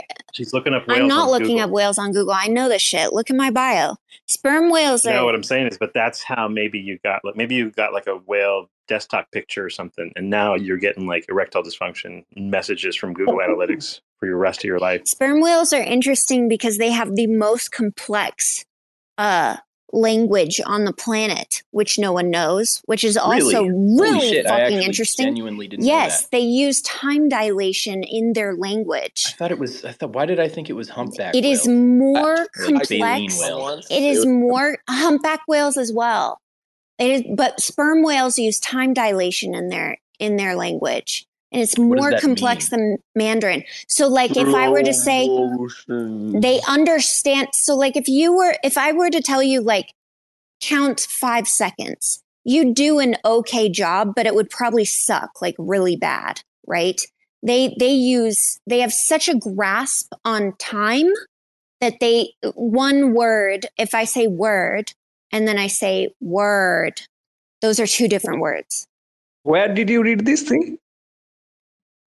Um, when I was when I was studying uh, neuro, as soon as as soon as we were looking at animal brains, I mean whale. As soon as you get to whales and or, orca, it's just fucking wild that these things exist with us on Earth and we don't talk about it. So I've, it's been a fascination of mine, kind of co- coinciding with the fascination with neuroscience. Hey, Zen, uh, Wikipedia is telling me that sperm whales can hold their breath for up to two hours, but on average, about 45 minutes. Maybe that's yeah. different than orcas. It might be different than orcas. So, but. no, it was blue. It's blue whales that are 10 to 15. I mean, like I can see that. I can see that. I don't know how far removed blue whales are from sperm whales genetically. I mean, they're they're baleen whales, right? And baleen whales that probably aren't diving all the way down to the, the middle of the abyss. So I, I would assume that they're not really that similar. Probably more similar to orcas. Sorry, am I making this too nerdy? No, I'm just thinking. Potentially, potentially I think we should like. I don't know where the line is drawn, really. The, the redefinition of a Bitcoin whale might need to to the squid category. I, I'm I'm I'm beginning to feel like squids are a superior race. Hold uh, hold on now, hold on, hold ocean. on now. Seffi, Cephii, you're technically a whale, right? what okay. Kind of whale? I'll bite. oh Jesus. Um I don't know. A squid whale? Some sort of hybrid? I'm or what's that dinosaur called? I'm kind Megalodon or something. Technically I am kind of Bitcoin salmon. A Bitcoin salmon, yeah. Is is more of your net worth in Bitcoin or Chainlink? Oh, Bitcoin. Really? So you just have like a giant Bitcoin bag from like the dawn of Bitcoin history that you've never touched. Yeah, just don't mess with it. Yeah, it's just whatever. Because like, there's always something new and fun to play with. That's the key. It's not really about like dwelling on what your shit you own is. It's like more fun investigating new stuff and watch number go up over and over and over again. It's more fun. Oh my god, orca need to breathe every minute when they're moving around because they uh, because they're exerting so much energy, but they're also similar to blue whales. But they cap out at 10 minutes. Jesus. 5 to 10 minutes.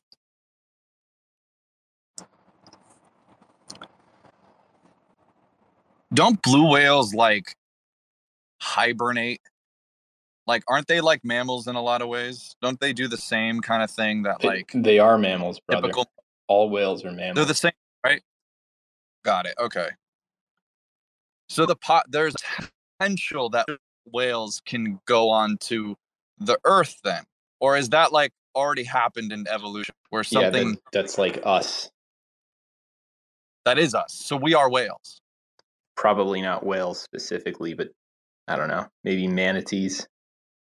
Something we similar. Any, like we don't have any we don't have any genetic sort of semblance with a whale. The consensus is that some mammalian species uh, moved out of the water um, tens or, or maybe hundreds of millions of years ago, uh, and then evolved into rodent-like creatures, and then eventually us. So that's the aquatic ape hypothesis. Yes, that, that yeah, basically the monkey jungle forced us into the water. Yeah, that's exactly right. And we have like we have zero knowledge proof of this phenomenon. Of what? Of evolution? No, the aquatic ape hypothesis. Aquatic ape, what is that? It's the return to monkey. Basically, humans live by rivers in the ocean because and adapted hairless bodies because uh, we were forced out and we found our niche in fishing and so forth. Oh.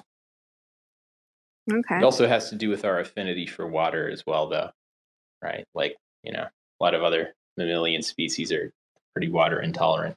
Not so sure about an aquatic ape, but I think that there is a large segment of our evolutionary history that's from the water, but, you know, whatever. I, I don't know what you mean by that. I feel like you throw anyone into the middle of water anywhere and they're fucked. Mm-hmm. If there's he something in there that wants to eat I'm them. I'm a certified scuba diver. That's my place to be. It depends on whether or not they're neutral buoyancy or not. Or not. What so you, you, are saying our ancestors are aquaman? You are not out swimming a fucking crocodile or an alligator. Like you're fucked. I put you in the middle of water anywhere and put an orca or a squid or a shark or an anything, you're fucked. No, you just punch them in the nose really hard. Square in the square in the nose. How are you going to punch them in the nose hard underwater? Right in the kisser. Underwater? You swim more and you get a little bit of air and then catapult down basically with the inertia. And how the under underwater toilet things happen, you know? I, for, I, I, forgot every man alive it is very insistent that if you put him in a cage I can beat a bear. Yeah, if you put him in a cage with a gorilla, he's he's gonna win. He comes out winning that. Every oh, man is convinced of this. Yeah. Okay. Wasn't that not you're not a man. Isn't that what we already proved that like Harambe could be chill and it's us humans that were the problem? No, I the that's not what we proved, and that's not what she was saying. What she was saying is that I could fuck Harambe up in a fight. Every man thinks that he would win. For some reason, every man thinks that he could kill a gorilla in a 1v1 death match. No, no man thinks like that. That's stupid. I, I don't. I have I never met a man who like. D- yeah. See, Nick, Nickman is. Well, I can agree that it sounds sounds cool to say, but like hell no, I'm not winning. I maybe I can be really chill with a gorilla because I've seen like clips on like Instagram of like people smoking a joint with gorillas. You're gonna win him over then. I cannot. Yeah, yeah, yeah. And then maybe he's all feed dog, and I can just like forget about gorilla. No, then, assume you have no bananas and you're in a cage. Bro, if I'm in a with a gorilla, like hell no. Like if if if there's a single banana, like I'm not touching that banana. Like no no part of my instinct says like take the banana. Yeah, no fucking way, huh? You'd rather starve to death. It's not, it's well, not yeah. just gorillas. It's like even like dogs. Like if you like my dog, if she like she doesn't understand that she's a killing machine, but if she wanted to, like she could you if I put her if I like gave her rabies or something, put her in a cage with a man, she'd fucking kill him. Uh, I'm I'm really curious. Yes, absolutely. What you have now. Xintani, would, this what, is recorded. I can't ask. Xintani, what breed of dog do well, you have? Please tell she's a, a Samoyed. She's a Samoyed. Okay. No, yeah, she's got. Sometimes I look at her jaws and I'm like, you. Why are you so sweet? Like you're a killing machine. Like you're built to kill. You need uh, to touch his ball. He will show his true face you know your dog you need to touch but his it, balls. It, it's actually one of the things that's made me very interesting or interested in the evolution is like i can see bizarre changes in evolution we've made in dogs like dogs don't make sense like they're so sweet. And they're so they're like pack animals but you're the head of the pack. And it's like how have you or like they know how to tug. They know that like if you if you give them a toy they tug on it. And now we're bonding. It's well, like it's it's, a, weird. it's because they're it's because they're a, a social animal. I mean I, I, wouldn't say it's necessarily unique to dogs. You can see no orcas and dolphins being playful like that too and they have a lot of no. but wolves don't behave yeah. This way they're they're definitely behaviorally genetically like in, in India, sir, Cephii, I just want to say in India, even dogs are also scammer, you know. They just want to eat from you and they just go run away from you. you just want Apple gift yeah, cards. well, they're just emulating their owners. This is what's going on down there. It's it's so funny that we haven't done the same with cats. Like cats don't give a fuck. They really just and it's because cat people just love cats. They don't care. Dog people need their dog to be a certain way.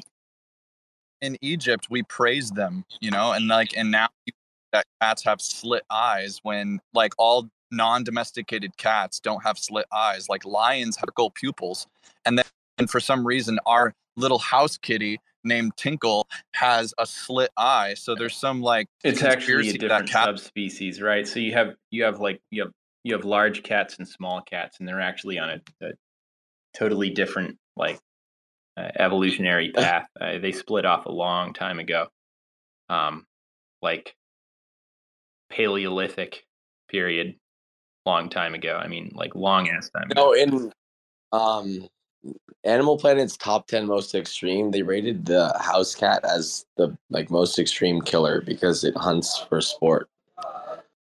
Oh yeah, uh, uh, they found that um, the same part of your brain or a mammal's brain that finds things funny, cats, um, that part of their brain fires when they play with food, like when it's like kind of dead, but they're keeping it alive. Interesting. Oh, that's sad. Where did you read this again? It's the same reason. I, why, I, I, don't know why you say that. Well, you keep saying this. I I, yeah, I studied I studied neuroscience for years and years and years of my life, and I remember like random facts.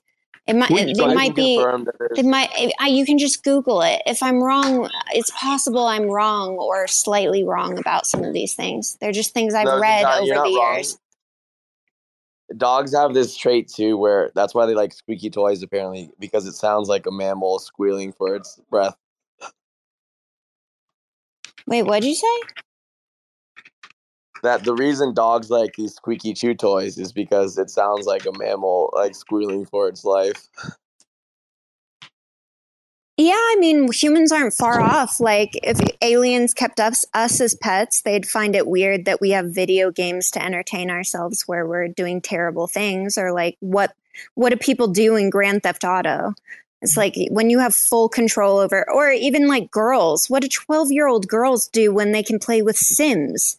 They fucking lock them in the house and light it on fire and stick them in the pool and get rid of the, and then watch them slowly well, drown. Not, it's like people are, yeah, Zen, you know, we do the same thing from reality. I think you're talking about some like real psychological extremes here.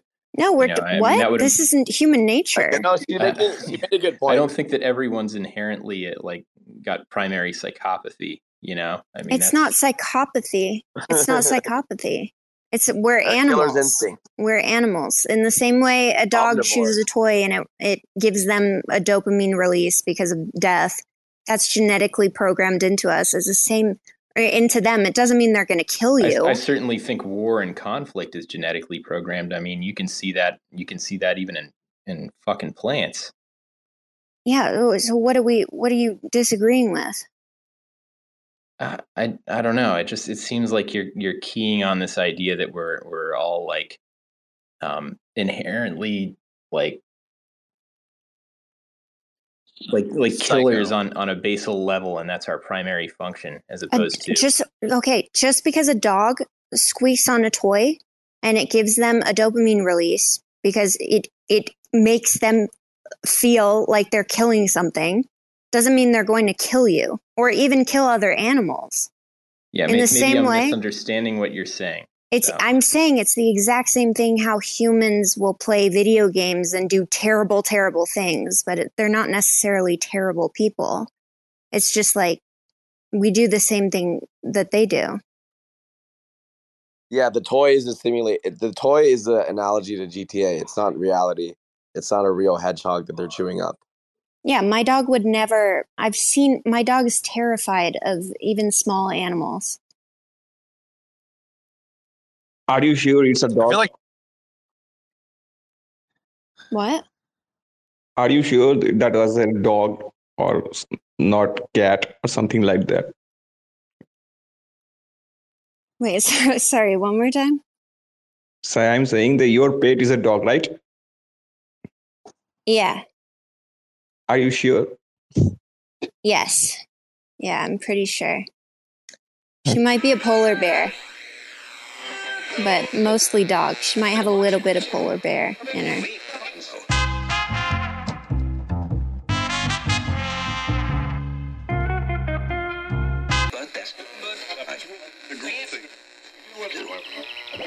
There's this principle in like Taoism. There's this principle in like Taoism where it's like the more you fight something, the more like the opposite of what you want, like just inevitably kind of starts to happen. There's this principle in like Taoism Taoism, Taoism, where it's like the more you fight something, the more like the opposite of what you want, inevitably it kind of starts to happen. Chirping on the bird app, listening to nerds flap, wondering why the fuck my timeline's so cursed. It's like everybody's holding heavy bags in Web 3. That's why they can't fly, they just drowning in the bird bath, fishing for some dry powder. Watch how we ignite the tower, blowing up their bank accounts, forgetting how to fight the power. Y'all don't even realize how deep this shit goes. They preach an open source, but don't listen to the code and now it's mutiny, community, uprise. No more humility, futility, plus size. Motherfuckers leaking from the wrench down to the bare metal. Which side the line you bleeding out on when the dust settles? Motherfucking west side shit, needle and noose. Sticking with my armory and Beto and Bruce. Repping psychedelic artistry, believing the truth. Like these motherfuckers even need a reason to sue? GM fam. Really worth all the effort? Is it really worth all the fighting? Really worth all the drama? And the answer, I think, is clear no.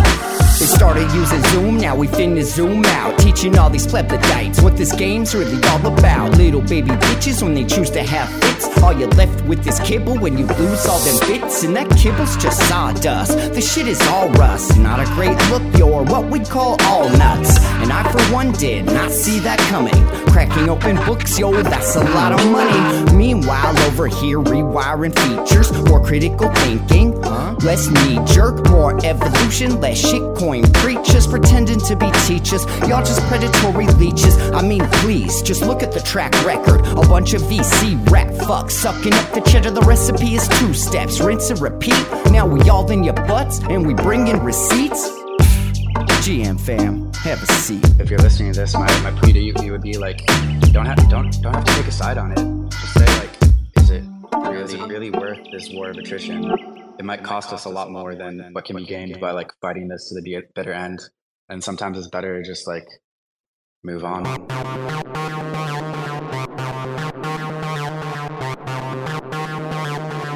TerraSpaces.